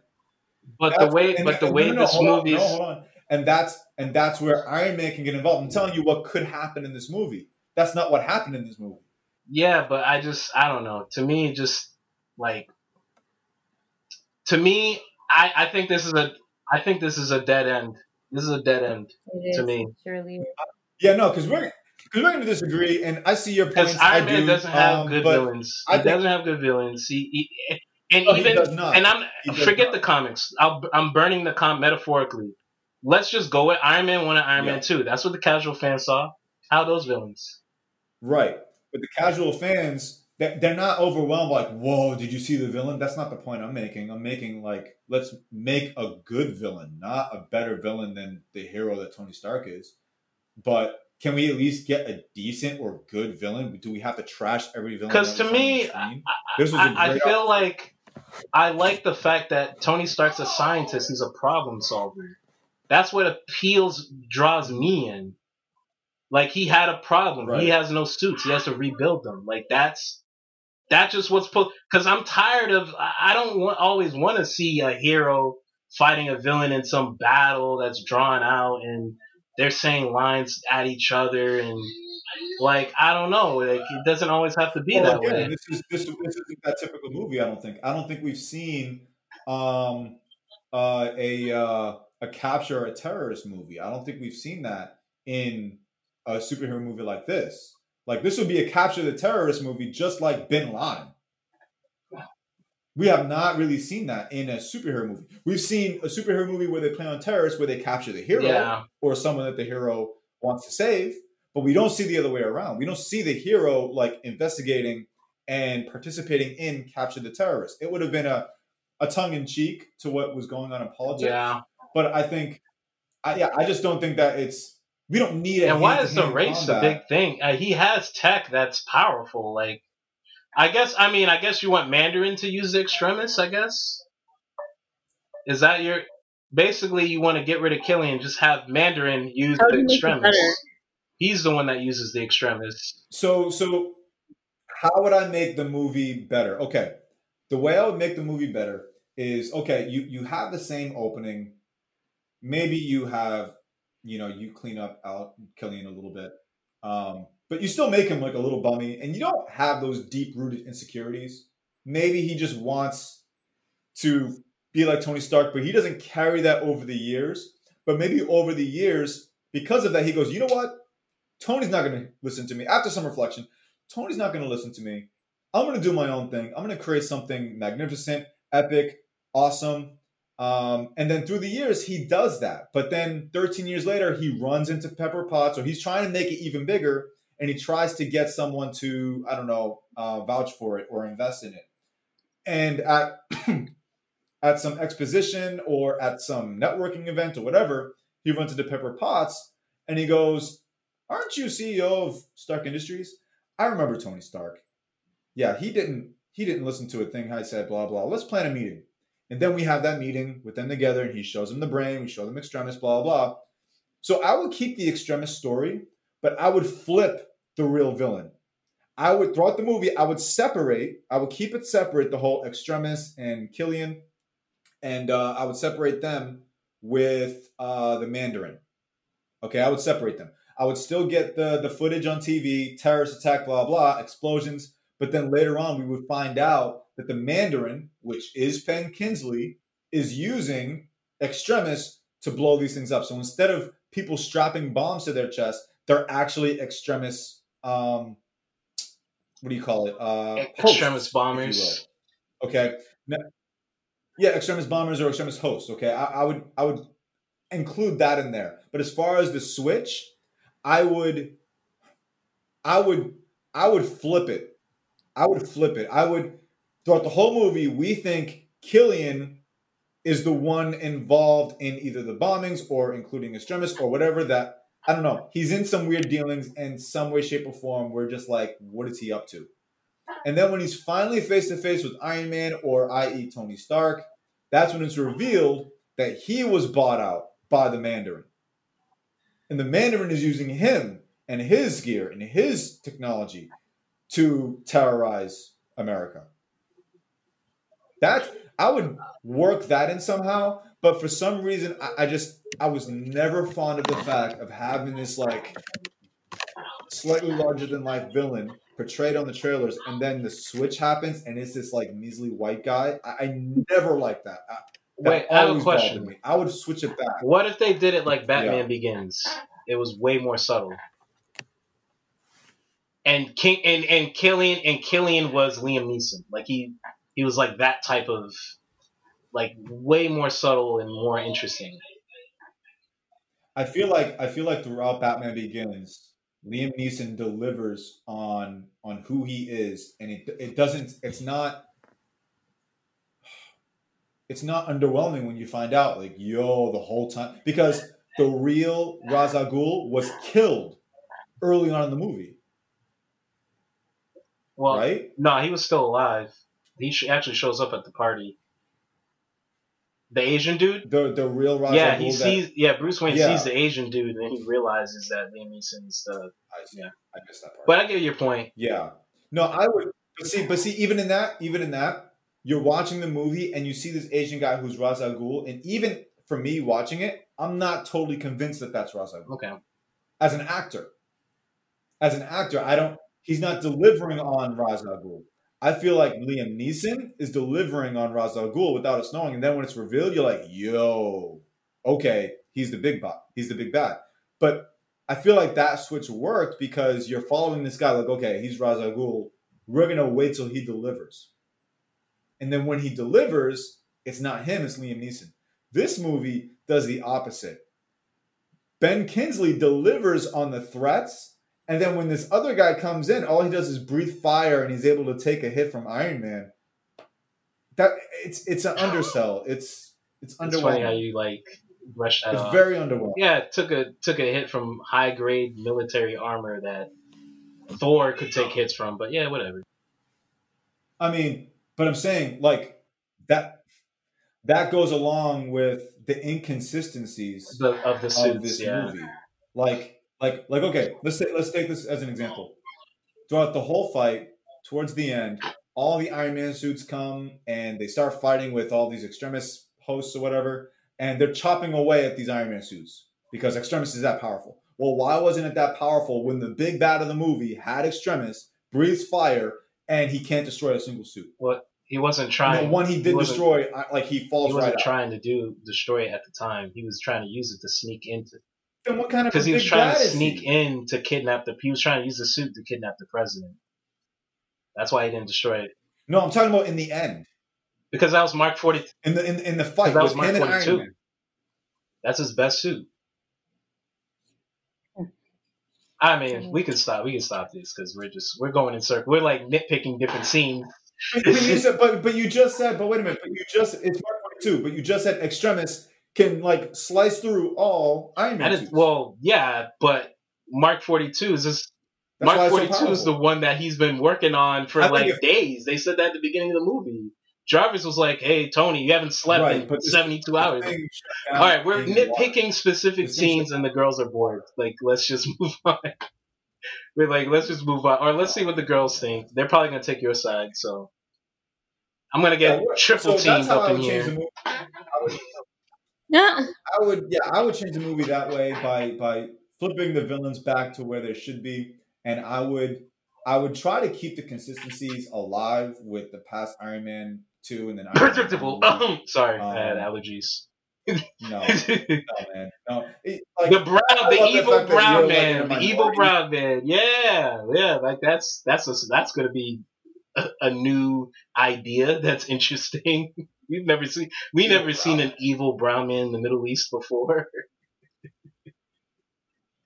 yeah, in popular culture, just in popular culture, like the idea, yeah. it's like in the '80s where every villain in an action movie was a Russian dude because of the Cold War. It's like every mm-hmm. every villain was a Russian dude or a European dude. Now we gotta have a brown man. I don't know. I, I I like the fact they flipped it with Killian. I think the only issue is is that they made him too over the top, like too much. Like I, if they if if all you need to do is tell Guy Pearce, yo, can, do everything you're doing, but way more subtle. That's it. And then don't have yeah. Broham, so, Ben Kingsley, act like some party dude. Just like he he's a terrorist, but he but he's not the main guy. The, I think they messed up with him being this drug addict guy with strippers and like that. That was that's like taking salt yeah. and pouring it on Rob's wound. It's like, oh yeah, he's not only the the henchman, but he's just some bachelor that's drunk with strippers. That's way yeah. over the top. I think because of the switch, he had to go over. Nah. Killian, Killian had to go overboard because of the switch. They had to make him bigger than what he was supposed to be because it's a He has technology that's effective. Like they should have. I don't know. Like I feel like the whole the science of it all is missing with Iron Man. Like at the end of the day, he's a scientist. Yeah, Killian's a scientist, and yeah, some of the true. yeah. So so so what do you so what girls you heard us uh, go back and forth and duke it out um, what, what what's your take on some of the things we said? I think Rinaldi's point about um, having the big brown guy being the villain is one is very interesting, and I like that they didn't go that angle because it is very typical and like why make the brown guy the terrorist? Um, so yeah, whatever Rinaldi said. so wait, help me out. What do you mean by the big brown guy? That's, That's what, what you guys saying.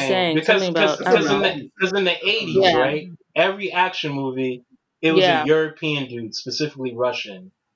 Now with you know the okay. war with Afghanistan, people just in pop culture, people view yeah, like a Middle Eastern like person of Middle Eastern person, like a Middle Eastern dude. Yep. Yeah, like a but yeah, so yeah, yeah, Middle Eastern person yep. of color. That's the, okay. the the boogeyman. That was the boogeyman, and then yeah, and in the sixties, yeah, in the sixties, it was that. Asian people. In the sixties, that was the boogeyman, which is where we got the Mandarin from yeah. originally. yeah. that's where this whole nightmare started. Because in the '60s, every villain was an Asian dude, and that's where the Mandarin came from. When because Iron Man was created in the '60s. Yeah, I just think that like, I I think you're I think what you just said um, makes sense why they went the direction that they went um, because if they did commit to a Middle Eastern villain and to to supply commentary on whatever's happened in politics at the time, I think Marvel would have been in like a lot of trouble, like a whole lot of trouble. Um, they should just focus on the technology. I still think that that's, you commit to the terrorist like, idea. The technology. You just don't do like. Yeah. Well, yeah, we focusing yeah, exactly. on philosophy. You don't do like, philosophy and ideology. You don't do bar for bar, like no for no, exactly what's happening. They can regenerate. I feel like that could have been touched on. He can regrow limbs. Like what? Why was that emphasized more? Like a villain that can just regrow limbs? That's like. But no, we had to. I mean, I hate Shane Black too because he turned it into this whole thing, this whole distraction. That's basically what it is. Mm. I mean, the fact that you're brushing it off, you're like, yeah, he can regrow limbs, whatever. I don't like this. Like, that's not good. So that's, that's the but, big screw up. That's the big screw up. Yeah, the fact that they grow limbs, like I've, but I've seen that. Okay, they grow limbs. So but, what? Shoot him in the but, head. No, blow, what I'm saying, like, what I'm saying is, I feel like it's a it's a waste of an ability because you didn't. Uh, yeah, they could have done more yeah. with it. What you're saying, yeah. Yeah, like, and I get what you're saying. You didn't like him, and that's unfortunate because that technology was it was, it was interesting. Honestly, I think I think I just I don't think I like Guy Pearce. I in this yeah. movie, I don't think I like Guy Pearce in this movie. Like he didn't fit for you. No, no. I Yeah. think if you put someone else in that role, they would they may have delivered better. But I don't. I just don't like Guy Pearce in this movie. So who would you guys cast? Because I know y'all were mixed about this movie, and I, I guess I'm putting it kindly. who would y'all cast as this? Who would you cast as this villain?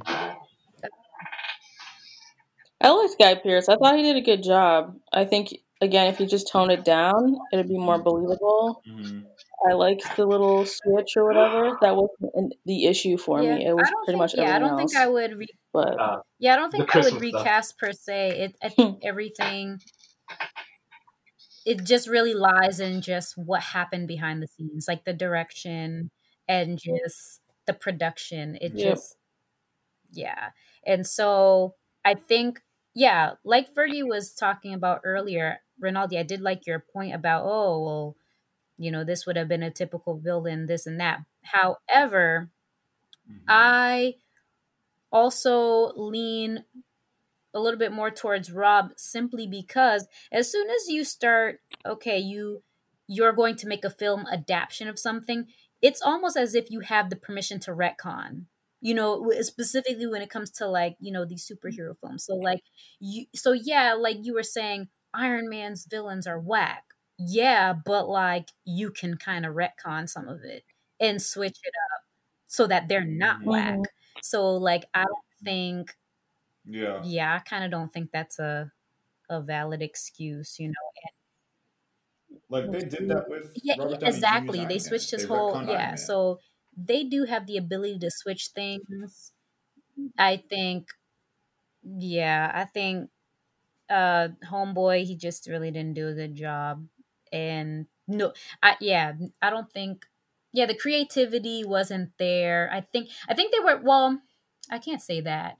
I think them kind of trying to trick you um, with the Mandarin, but then revealing the real villain of it all was Killian. I think that that was a good idea, just poor execution. So they just, yeah, yeah, yep. Yeah, that's true.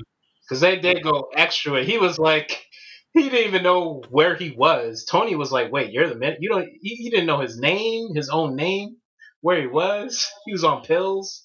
That's way too I much." still remember when I was in the movie theater and that happened, and I'm like, I was disappointed, but I was waiting for like, okay, if he is not the big bad, who is? And and and and it was like, it's this guy, and I'm like, who? This guy? Are you serious? That was But I think it was obvious though. I feel like from the very beginning, you know what I mean? Like, why go through the trouble of introducing him in the beginning in that way if it's not going to be for a big payout? So that's why that didn't bother me as I much. agree But with this that too. But Marvel was doing something where they were starting to introduce multiple villains in movies. Yeah. So I thought that that's what they were doing in this movie. Yeah, I, Yeah. I could see that. I, I, I feel like execution at least got it right. It's it's all about the execution. If you're gonna take a risk, you gotta execute it right, or else Rob's gonna be Uh, mad. hold on, let me write it down because we're at like, we've watched So we gotta do our many now? Is this six or seven? Yes. We got to do our rankings. Wait, I got wait. mine. Seven. Before that, wait. Before that, we final Oh, yeah, question. yeah, Ooh, you got a question. Final question. So,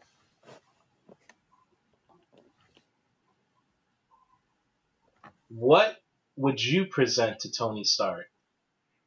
What scientific idea or technology would you present to Tony Stark at that conference in Berlin? Jeez, dang. why, why you always do this? Hmm. Gotta really think about this. I'm sorry.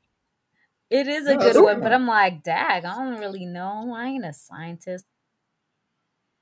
I would introduce a female Iron Man suit for his wife. That's That's what I would do. Yeah. I don't understand why she doesn't have protection at all. It's Mhm. just happy.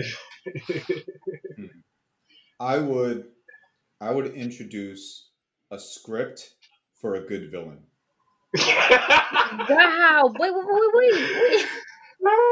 That's what I would do. That's We're what I would do. talking Like, about who you don't have good presents bad guys. So I so this is what I would do. This is what I would do. I would tell Tony, you need an AI program that can anticipate what someone else is going to say so you have even funnier banter. So it like predicts Dang. what like you could program it to like all right pre- pretend to be Rhodey and then the AI program pretends to be Rhodey and then it's like see now when I meet the real Rhodey I got s- jokes that will make him shut his mouth in 2 seconds flat. Oh my gosh. Not that he needs it though. But that's a good one. Better. I don't know if I that's have any one. like super out there like cool scientific like I'm just not very scientific. You know, one thing that I thought about that if I had the technology I'd make, but this isn't something Tony would he probably kick me out, but like if you can find a way to make an AC t-shirt, you know, so like the t-shirt keeps you cool somehow. I don't know how it's gonna get in the fabric. but like the microfibers or something. Oh, you know, he probably won't go for yeah, that. But you know, yeah. if you wanna I mean if you want to slap his logo on there, start, you know, that's a little extra income extra stream of income that he doesn't need, me you know. Yeah. That's hilarious. Why why is why is Elise's presentation to Tony Stark the only one that's actually an invention? it's an idea, but yeah, I haven't patent it. Like, yeah. So mine's an improvement. Mine's for Yeah, mine's an improvement too. oh yeah, and by the way, I, am not sure how I felt about y'all calling him a, a, a discount Batman. I'm a little bit like. Listen, he is. Listen. He is a discount. No, so in the movie, he's not a discount Batman, but that but the reason why the character was made was in response to Batman. Oh, but like, yeah, that's true. But also, hmm. they they they did a they made him kind of a reverse Batman because they wanted him to focus on like war in different countries, whereas Batman is yeah. focusing on criminals in one city. Yeah. So it's like a reverse. I guess that makes sense. But yeah, but when I heard y'all say discount, I'm thinking like great value brand. I'm like, dag, that's like yeah. yeah. But I was a little extra with it because I was He's trying to make a point a at Rob. Batman. He's definitely not because no, I forget where I heard this from, but just because like somebody copies or does it again does not mean that it's not better than the original. Um, so this is definitely right. I would not. Yeah. Obviously, I said that out of like anger, or emotion, or whatever. Uh, I don't know. I don't know where. I don't know where that came from. But um, yeah, this is not. He's not a discount Batman per se, but he's definitely not the original. He's definitely a response uh, to Batman um, that Marvel had. This is true. Stan Lee's characters are a response to DC, like all of them, because Stan Lee I respect Stan Lee, even though I'm a DC for life guy. Stan Lee was like, "Nah, I'm gonna, I'm gonna show the yeah. comic book world. It's not just yeah. Batman, Superman." Okay, so then, so, so I respect. What that. would you rank these movies so far?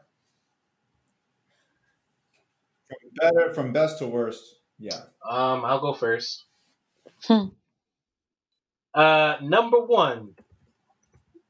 No. Wait. Andre. I'm leaving that in post. keep it, keep it in post. Andre, no, I'm yo, Andre, you're featured on the podcast. Jesus. Featuring Andre screams. Yeah, he's fighting. The, he he's upset about the the Guy Pearce as well being the Mandarin. Yeah, he's fucking.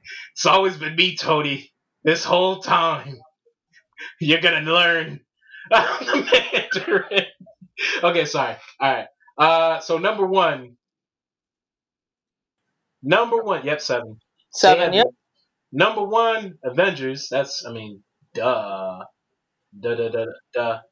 number one's Avengers. Number two, Iron Man three. Number three, Iron Man one. Wait, what? Yeah. No. Number four. Yo.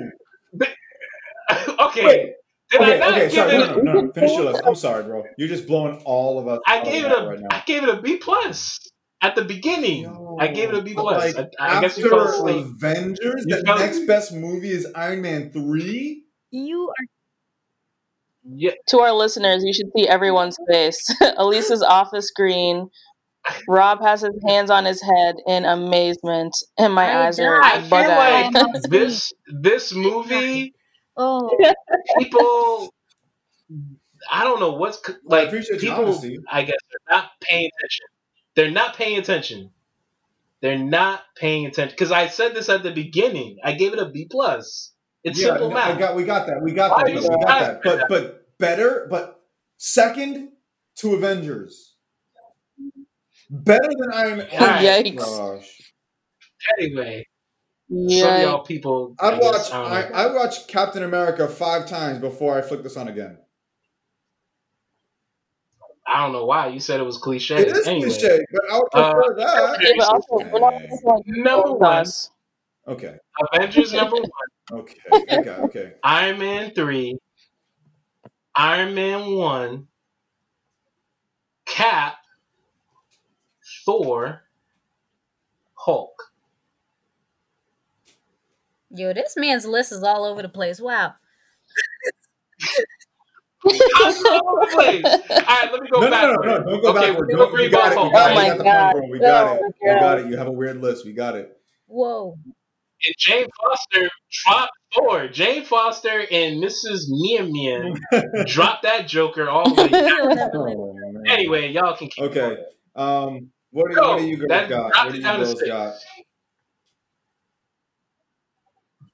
For my list, I got Avengers number one, number two, Iron Man one, three, Thor, four, Iron Man two, five, Hulk, six, Captain America, and seven, Iron Man three at the bottom where it belongs.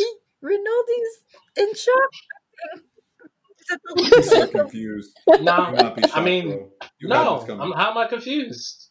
Okay. She gave it a D plus, like Yeah. from the beginning. Oh, that is true. They did get the lowest grade for her. Well, wow. I don't. Well, man, I don't know what I was watching back in 2013 because I really think that this could compete with Iron Man One, but I guess watching with fresh adult eyes, I was really wrong. So here's my list now. I've got Avengers at the top spot, Iron Man One, Thor. Mhm. Iron Man 2, Captain Yep. America, Yep. Iron Man 3, and Incredible Hulk. Okay. Okay. Whew. All right. For my list, I have number one, Avengers. Number two, Iron Man. Iron Man 1, just be clear. Number three, Thor. yep. Number What? four, Captain America. Respectable. Number five, number five, Iron Man 2. I can't, I don't know if I'd watch Iron Man 2 before I'd watch Captain America. If one of them was on TV, I'll pick Captain America, but Iron Man 2 is sometimes hard to watch. Um, Hulk, number six. And dead last, in the gutter where it belongs, Iron Man 3, number seven. Mm. Wait, guys, I forgot. So my list, I it's not it's incomplete. Iron Man two is below Hulk on my list. Actually, What? I didn't even mention Iron Man two. That's how bad I thought that movie was. You don't. Wow. We didn't get. We got Yeah, more so Black Widow. Iron Man 2 We got more Black Widow in an Iron Man movie. We got more Black. I paid to see Iron Man two, not Black Widow and Nick Fury two. I didn't see play Coulson two. I didn't get to pay. I didn't pay to see Easter egg comic book Easter eggs two, or hey, let's set up for Avengers two. No, Iron Man two. I didn't get it. So yeah, it's below Hulk because at least we got the Hulk. Well, why did we Even get- though we, even well, though I he was dark, we couldn't for see Iron. Man 3. Okay, but for Iron Man 3, I came to see Iron Man, not Tony Stark building Iron Man. Because Tony Stark is Iron Man. He and the suit are one. He said that in Avengers to Cap. So where are his suits? He has he has thousands of Because- suits and none of them fit him and can't Because he apparently. is Tony Stark, the b- flesh and blood of Tony Stark is Iron Man because he's got a big. is Iron Man. I Big get that. So why is brain. Tony Stark's Iron Man working? Because he's a super like, genius. The, the whole movie, there's not a single Iron Man suit Because that works. Not He's a, a super one. genius. It's in his head. It's in his brain. He's like the whole movie. You've been watching Iron Man the whole time because I'm Iron Man. I'm mistaken because when I see Iron Man, I see Iron Man, not just Tony Stark. You got to get No, both. I, I see it differently. No, if he is Iron Man, okay. Was he Iron Man before he made the Iron Man suit? No, Okay, no. that's But, but again, but but, he, but, he is. He is. but you missed you is missed the entire point of Iron Man three, and that's probably why you have it at the Ladies and bottom. gentlemen, far enough. Because the I- entire no, thing I is get- What's the point of Iron Man 3? No, no, no. Is it, Look, is no, no, it, let me is it the man or the Hold on, suit? hold on, hold on. That's the Hold on, point. wait, wait, wait. No, the main That's point. the No, no, question. let me, no, no, no. Let me, let me come on. Let me communicate the point so that you know that I got the point. The point of the movie is throughout the whole movie, you did not need Tony Stark in the Iron Man suit to see Iron Man. That Tony Stark is in fact Yes. Iron Man. He He's a is Iron Man. gangster. With with the- I got that. I got that. I got that. But let me ask you this question. Before he ever made the very first Mark One Iron Man suit, was he Iron Man? No. Okay. So he cannot be Iron Man without the Iron Man suit. He I cannot. think it's established in the Okay, first can you can you defend No, but- Iron Man two? Because we got very little Iron Man. We got Black Widow, we got Nick Fury, we got Coulson, we What got was it? Hold on. Vanko. What'd you, what'd you say, Fergie? Fergie, What'd you say? I said that Tony Stark as Iron Man is solidified in the first movie. Yeah, but we got You don't so need to, you little. the first We got so Yeah, little. why do you need to like So little Iron Man, Iron Man 2. And you guys have no defense for that. You're just bashing Iron Man 3. Come up with the defense. We got more Iron Man in that No, we didn't. No, we this didn't. one. We got we got Yes, a lot of Easter eggs. You criticized half the scenes where he was Iron Man. You said it was no tension. It was poorly Those movies, those movies that I criticized, no, hold on, Rinaldi. Those movies that I criticized where there was Iron Man is more Iron Man than Iron Man 3. No, no. Half the movie, No, well. I'm, I'm exaggerating, but half of Iron Man 3 is him dragging around a busted Iron Man. Yeah, but we got Tony though. And then the rest of the suits he has is flying in and getting chopped away to, by, to, to, by, to me, match- to me, by to me, Iron Man three is above Iron Man two because Black Widow isn't in it by default. Like that. That okay, but that's, the not how I, baseline. I don't rate the movies. I don't rate these movies based on whether or not Black Widow is in the Well, okay. movie. Well, If I Black like Widow- movies with likable characters. She's I not a likable I character, so if she's not in the movie, He's- you can do the Okay. math. Do you like movies with unlikable characters? Okay, characters? no, you know exactly how I feel about Black Widow. You know Then, exactly then, Black Widow. then why did you like Avengers? She's in that movie a lot. Why do you like Avengers? Because she made Hawkeye better. Because Hawkeye had to deal with her, and I felt He's sorry saying for that boy. He- I felt sorry for that boy. And the bro Broham was firing at aliens blindfolded.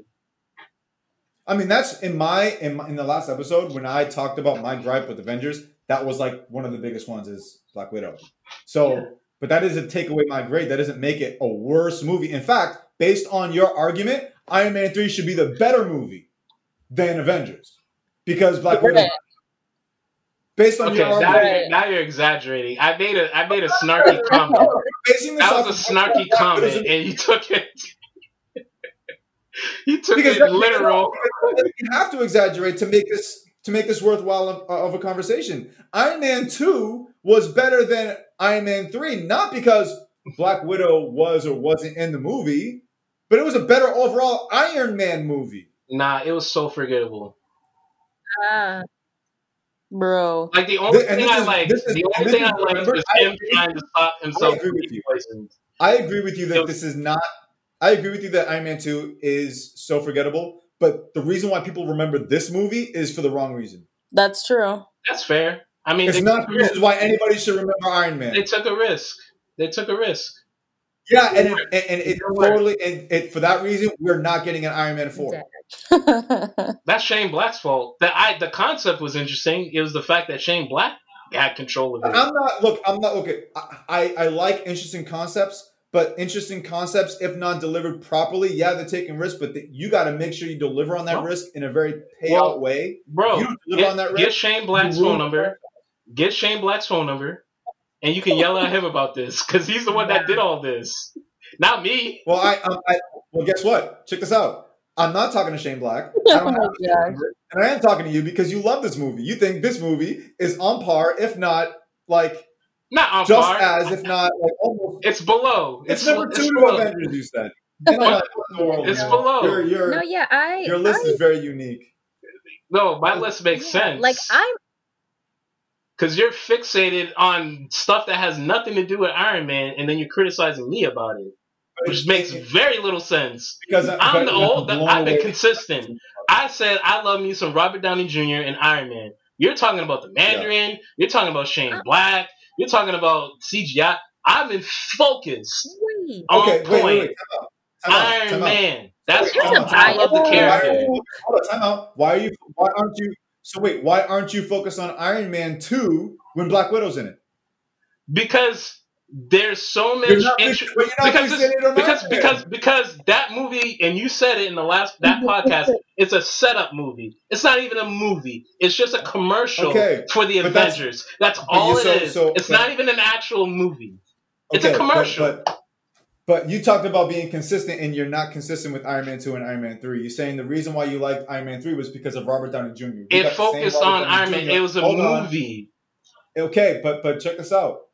You focused on Iron Man. You came to see Iron Man, just like you came to see Iron Man in Iron Man Two, but you thought it was worse because Black Widow was in it. My question for you is, why did you focus on Black Widow when that was not the point of the movie? because she was symbolic of the prop because you had nick fury coulson like all these other element easter eggs hints towards it like i just want to see tony stark.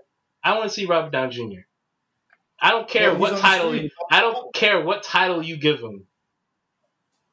I really don't care. If you Okay, call him well- iron man not iron man what i just want to see Mm. robert downey jr Okay, well you got him in Iron Man Two. How'd that become a worse Not movie enough. than Iron not Man? enough Same thing. not enough Not enough Iron Man. You got barely any Iron Man in Iron Man Three. I did I not say I, I Robert Downey Jr. is is amazing. I want to see Robert He Downey Jr. amazing. Mm. He is amazing. He's a great. I feel like I'm the only one really on the good- podcast. You also argue that he's not really the same Tony in this movie either. he's not.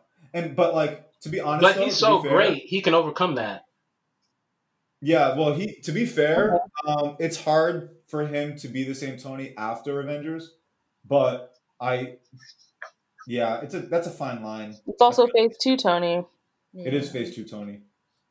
But my, my list is my list. Iron Man 2 is the worst Yeah, MCU movie Oh. so yeah, no. I Um, yeah, like I Iron Man 3 I second. think that it was okay for him to like not be in the suit, but my issue was that it kept breaking because I kind of liked how he had to figure out situations Yeah. without Yeah. his suit, and then he kind of had like the palm blasters, like he just did different innovative things, um, as like an That's right. emergency. Like, okay, if I don't have the suit, like at least he is kind of thinking that way. But yeah, it's just like yeah, to Rob's point, like why were they so fragile? Like you've been working on this. And maybe you could argue, all Yeah. right, yeah, mental state, or he hasn't slept in mm-hmm. 72 hours, but like still, Yeah. he had some models that were on point. Like, I mean, PTSD. Iron Patriots still kicking, and that was what it is. Like, so what, what, you know, I don't know. Again, he didn't destroy that one because he needed it to kidnap the president. No, no, no. No, How, what, I, that no, was what I'm plan. saying is the Iron Patriots kicking, right? And that that was in Tony Stark's basement at one point. So he can make really sturdy like machinery. So what was happening here? Like it just kind of I don't know. Mm. PTSD. That's what happened. Oh, and Yeah, Shane Black. think- And Shane Black too. He, he kind of messed up. Yeah, I think it boils down to his mental state again because at the end of the movie, he explodes all his suits. He finally gets his heart surgery or whatever surgery it is. And he's better in the other Avenger movies and whatever other movies he's in. Like, he's just a bit mm. more confident. Yes. Yeah, I mean that was the concept. I mean, again, the execution was off because I didn't like that Yeah. ending. It would have been way better if he just blew him up with Mark Forty Two, the prodigal son returns, mm. and then boom, we cut to him on the cliff, and he's like, "Yeah, I don't need this arc reactor anymore. I'm, you know, I'm confident now." And then he and Pepper kind of ride off, and then boom, we get no dialogue, and we cut the credits. That's the, So let me ask you this question. Boom, right let me there. ask you this question, Ronaldo. Oh, man. so you're saying you so you're saying that with that one small change, this movie could potentially be better if not just as good as Avengers. No, there's other little parts that could have been um, cleaned up too, but they're they're like nitpicks, but little like the the chick with So the, that that, that made the for this plants movie? like she could have been out of this movie. That that's another thing. Yeah, yeah, I didn't like that. She should have just been in the flashback. That's it. We just Yeah. okay. She's the one thought Maya was that helped. Killian, and yeah, blah blah blah. Yeah. So, so then what? What is the one biggest change that you would make to this movie to make it just as good as Avengers? Because I still think having a second to Avengers is like blowing my mind. So, what would it make it better? what, what, what? Yeah, what would you change or what would you adjust? What big thing that you would adjust to make it as good as Avengers? I think I would recast Killian Hmm. with Jake Gyllenhaal Oh man. And and make Killian more subtle. So he's doing everything the same, but it's Jake Gyllenhaal, and he's doing it way more. He's not. He doesn't have like buck teeth and glasses thicker than Steve Urkel. Like, like he's a nerdy looking dude that's like, hey Tony, I just you know, I just wanted to meet you. Like it's subtle. It's little cues. Not Hmm. hey Tony, I've been a big fan of your work. Like no, no, no, no. So the biggest thing, Yo. the biggest, the biggest thing, Oh, the biggest thing is yeah, Jake Gyllenhaal, Jake Gyllenhaal, and I know he's you know Mysterio, but they Yeah. and if we had a time machine, we would have said Marvel, get this man way sooner.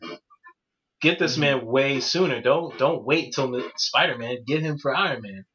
Number two, have it. Okay, this is a little bit of a retread, but it could be a full circle thing. Have Killian kind of like staying say, "I hired you guys to mess with Tony. You fail. I'm gonna kill you, Jokers." That's how you do the flip. And kind of similar to Iron Man One, where he went to that terrorist camp and was like, "Man, you Jokers are like messing up. I gotta do this Hmm. myself." That's how you do it, and have him just be a terrorist, not an actor that's hanging out with strippers. That was not a good idea. That's just pouring salt on Rob's wound. I feel sorry for you. I feel bad for you, man. I really do, because that was a little extra. Like, I truly hate this. so yeah, don't do all that. Do the flip where he is a terrorist, but Killian's like, I needed you to do X and you failed me, so I'm just gonna kill you. And it has to be in a threatening way. And then boom, that that fixes like ninety percent of the issues to me. Hmm. Ninety percent. And clean up and clean up the CGI. Clean up the CGI in the suits. Yeah, clean that up because that Mm. was a little messy. Clean that stuff up, and then boom. Oh, and get rid of the scientist chick. And and then the kid, the kid should else? be the kid Yeah, should be anything in else? one 'Cause scene. you're adding quite a bit The of kid, the stuff. kid, the kid, More than my stuff. the kid should be one scene. It should have just been one scene, not twenty minutes. Okay, good. We did that. when he was um talking about um Killian in the quote unquote buck teeth or whatever, I'm just like kind of like, okay, wait a minute. If you're showing up to a conference, right? Like, you know, you gotta know, all right, if I want someone here to really invest in me, if I want to sell, like I've got to put my best foot forward in terms of Mhm. appearance. Like, cause that that's the first part of your presentation. Before you even start talking, you kind of got to look decent. and I understand, okay, maybe he, Mhm. I don't know, maybe he didn't have as much money, or maybe he couldn't, like, whatever. But even still, that's the sort of prep that you need to have. Even if you had a cane, you could still look fresh with your cane and walk by say, "Hey, Mr. Right. Stark," or, Yep. or "Hey, Miss um, Dr. Hansen," like, you know, I viewed your work. You know, I have an idea. Like, can can we sit down and talk? Like, you know, you know, something. But it was just kind of like he was just looking Mhm. dusty and raggedy. Didn't comb his hair. like, you can't do that. You can't. Nah, Mhm. nah. That was that was a big. I agree with you one That So was he a should big not have busted yeah. up his hair like that. Again, these flaws, these flaws prevented it from getting an A for me. So that's just for Yeah. context. Wow. That's why it, it didn't get an A because Yeah, these like these issues. These issues and so much more prevented it from C. yeah, well, we know how you felt. Yeah. People- most of the most of the people listening to this are going to be confused by me, so I have to provide extra context because I'm probably going to get hate mail. I'm probably gonna get hate this, though. People going to love you. People going to give you like hearts and and thank you e card, e cards, or virtual high fives. That's what you're gonna get, Rob. I'm gonna get this movie. I wish, I wish this movie did not exist. I just like, wait, wait, wait. Like, okay, you, so if if if dude that directed the first Iron Man, you don't think he could have made this better or my improvements or my improve Jake Gyllenhaal as Killian? Do you don't think that would have worked? And then just have and then just have him go and then just have. But I'm saying, but I'm saying, but I'm saying, because you're saying this won't this won't exist. This doesn't exist. I'm so I'm saying if this as the if there's no way it could be better. No, no, no, no, no, no. It could. So what I'm saying is, yes, there's so many things that we could do to make this movie better. Oh, Since this things. is the movie we got, this one. No, no, you said only four things. Yeah. That's see, no, you just added to my 10, 15 things. No, but we don't need I'm the 10, 15 things. No, but, but I'm only talking about one or two things. But what I'm trying to say is, since this is the movie that we got, I'd prefer that mm. this movie did not exist. Right. right. Yeah. That, that's my thing. Like, you know. I'm just I'm just bugged out. Iron Man Two is better. It. You guys had a lot of crit- critical things to say about that movie. Yeah, I had a lot of critical things, but it is. It's bad. not as bad as this movie. nah, it's not nah, as bad Iron as this Man movie. is bad. Oh, I know it's bad, but it's not as bad as this movie. the only thing I liked in uh, Iron Man Two were the scenes with Tony, him trying to figure out how to not get poisoned, and then him fighting with Rhodey. Like literally, what I love about Iron Man is Tony Stark and Robert Downey Jr. That that's that's what works, even in the worst productions involving him. He like when he's on screen, it works like you guys love that fight with him and Tony. You guys love the, the the thing with his dad trying to figure out the poison. That was what we all universally liked. At least that yeah. pocket. It wasn't it. For me. It wasn't it for me, and I like I fangirl over Iron Man like action scenes, and I had nothing in here. Oh, Usually, when Iron oh. Man gets going, I'm like, yeah, oh. and it like it always gets me hype. I didn't have that with this. So the Rhodey fight did nothing for you. Nothing. They were fight. They were fighting, and he was drunk. Iron Man or Rhodey Man? yeah. I don't know, man. I feel like I feel like I'm the only real Iron Man fan. Wow. That's what it feels like. Hold on, now he okay. That's what it feels no, like. No, no, no, no, no. That's what it feels no, like. No, you stay right there. I know where you live. I'll be there real That's what it soon. feels I'm like, not man. saying It really I'm not an does. Iron Man fan. I love to. Because half this podcast is the villain. It's about the So villain. wait, so upset wait, about time the out. villain. Now, okay, because you know now we're getting into a whole new Yo, we need a part two. podcast. This- so wait a sec. So so how do you Right. part two to this? Because man, this is causing some divisions. Um, so so are you saying that you feel like you're the, you're the only real Iron Man fan because of the movies, or that you're reflecting the movies based on the comic books and you like Iron Man from the comic books? Is it? I don't Help me like Iron Man from the comic books.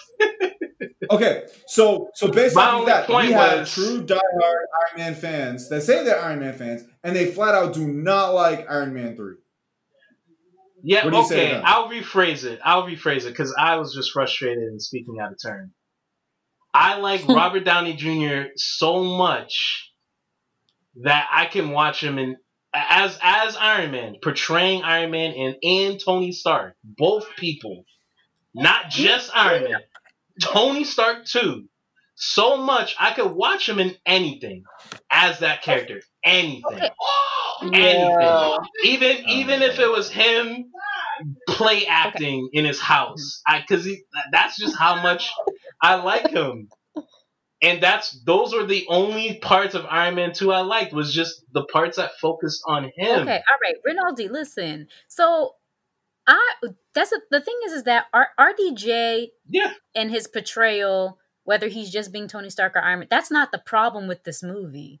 So that's what I'm saying. Like, I'm fine watching him all day, every day, but he's not the issue with the movie. It's it's the other things. It's the execution, those other elements, the change of director, and all you know, just all that stuff is why I'm like, eh. But he, but whenever he was on screen, whenever he uh, delivered his lines, that you know, I was totally fine with it. It was just, yeah, just other elements that just didn't come together to make this better than the other Iron Man films as you think. yeah. So, but I am an Iron Man fan. Like I said, like I mm-hmm. like I said, I I was agreeing with you when you were like, "Oh yeah, you know, you know, you liked him being Tony Stark and you know that was cool." Like I'm cool with that. Again, like eh, him being out of the suit or in the suit, I have joy. But hmm. certain things of this movie did not spark joy, and therefore, you hmm. know, all, when you just when you just put it all together, you know, I I give my C plus, which arguably I might think I, I go between C and C plus because of just the romance stuff and Pepper slapping Killian after he says, "I am the Mandarin." I kind of felt like that was corny. I'm like, yeah. dang, she just had to have. I'm with you guys on that too. It was corny. I'm with you guys on that level. Was corny. I'm with you guys. I wish I. I wish I, I'm with you guys on that. On that little part. Yeah. So it just. It was just little things like that. Just issues within the movie, not, not Robert Downey Jr., not Iron yeah. Man, not Tony. Like, that was all fine. So I am might I say, an Iron Man fan, all right? trying to start, start trying to start war in here. Come on, man. Yeah, I just, I just got frustrated because I have, like, I don't know. I just got frustrated, so I was in my emotions. This movie is controversial. No, listen, it's a controversial every film. every issue. I mean, the things that I mentioned about Iron Man being in the suit and carrying around the suit, I just like to see more Iron Man and Tony Stark in the suit. I truly do not care about all of that stuff. My real issue is the Mandarin switch and the execution of that throughout from there and the rest of the movie. Tony Stark, Robert Downey Jr., perfect. You can't cast anybody better than them. Like that's not at all right. My um, yeah, not at all my issue with any of his movies. Um, but this movie did a horrible job, not because of Robert Downey Jr. Not at all because of him. It was everything else. This right. movie did not need to exist if this is the route that yep. they're going to go. Yep. On top of that,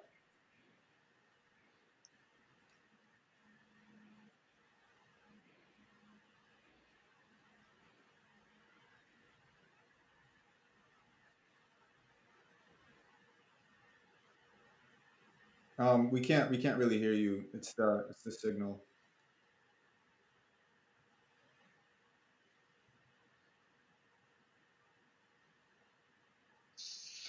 Oh. Nah, just wrap it up. Oh, wait, wait, hold up. We gotta get rid of that He's on, yeah, he's on, he, but, Okay, so mute your, mute your messenger, please. Yep. Um, I forget, I was gonna say something. Um, oh, uh, crap, I lost it again the heck? Yeah, that um, basically that everything else was the problem and not Tony at or slash RDJ and his portrayal. Um, here's here's how I also feel like this movie didn't need to exist. Is that in the end, um, it's not spelled out exactly for us, but he throws the arc reactor into the ocean, and he goes, "I am Iron Man." And then when people you know, when they watch this movie for for the first time, without any context, without any of that other stuff, whatever, they're led to believe, especially since he blew up all his Iron Man suits, is he Iron Man again? Is he like, is he gonna get the suits back? When this movie came out, a lot of people were asking that. I, I, I felt like it left people in confusion, and then to have him return in the next movie that he's in, um, full on Iron Man, it, it doesn't build off of Iron Man three.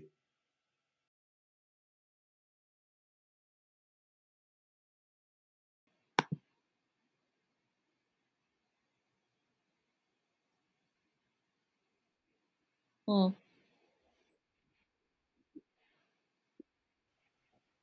Yeah, I feel like yeah. I feel like the whole Mandarin yeah. thing distracted everybody. So that's just my my final my final word on it. The Mandarin thing kind of because all the metaphorical character yeah. development that that the the focus was taken away from that because of how they executed the Mandarin thing. So Well, well, when we do future movies, I'll, I'll, I guess I'll have to be like, hey, remember that moment in hmm. Iron Man three? Well, this came up in this future movie. Hmm. Okay. I, I guess I gotta okay. do that. I gotta be that guy.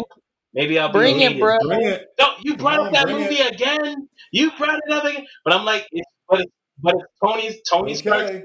But Tony like, Stark's journey. No it's his character development. It's his. Yeah, I just think, I don't think it did Tony justice. I just think the movie needs to be scrapped or just use Happy as the director and change some things because yeah. it was just a mess. Yep. No, I'm with. Okay, I'm with you on it could be better because again, I gave it a B plus, not A plus.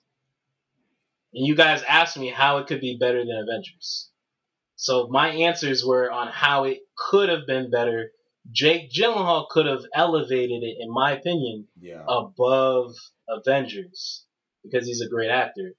But I think at the Tony's journey is always going to be him dealing with PTSD and being in the cave. And the movie does address it. Maybe it could have been better. Maybe there could have been better elements, and maybe the CGI could have been better. But the, the, at the end of the day, he's always going to think about, you know, am I more than just a man? Because he's surrounded by gods, you know, literally gods. So that's just going to keep re coming up as we move forward constantly. Even though this movie well, had, you know, we're gonna go back and forth about this movie. Um, you know, and it's fun dialogue back and forth, what we like, what we didn't like, more of what we didn't yeah. like. Um, hmm. But for those of us who are listening and uh, having fun with this dialogue, whether you agree or disagree, uh, yeah. uh, let us know what you thought about Iron Man 3 and uh, does it hold up to the rest of the Iron Man movies? Where does it fall uh, in your ranking? Would you put it that last? Would, it, would you put it second to uh, Avengers? Where would you put it? Uh, but thank you guys for listening. Uh, what's the next movie that we're going to review uh, in the Marvel Cinematic Universe? Thor. Yep, Thor: The Dark World. Tune in on that. Um, it's going to be a fun time, a very interesting. And uh, thank you guys again for tuning in. That's Marvelous Friends. Catch you later.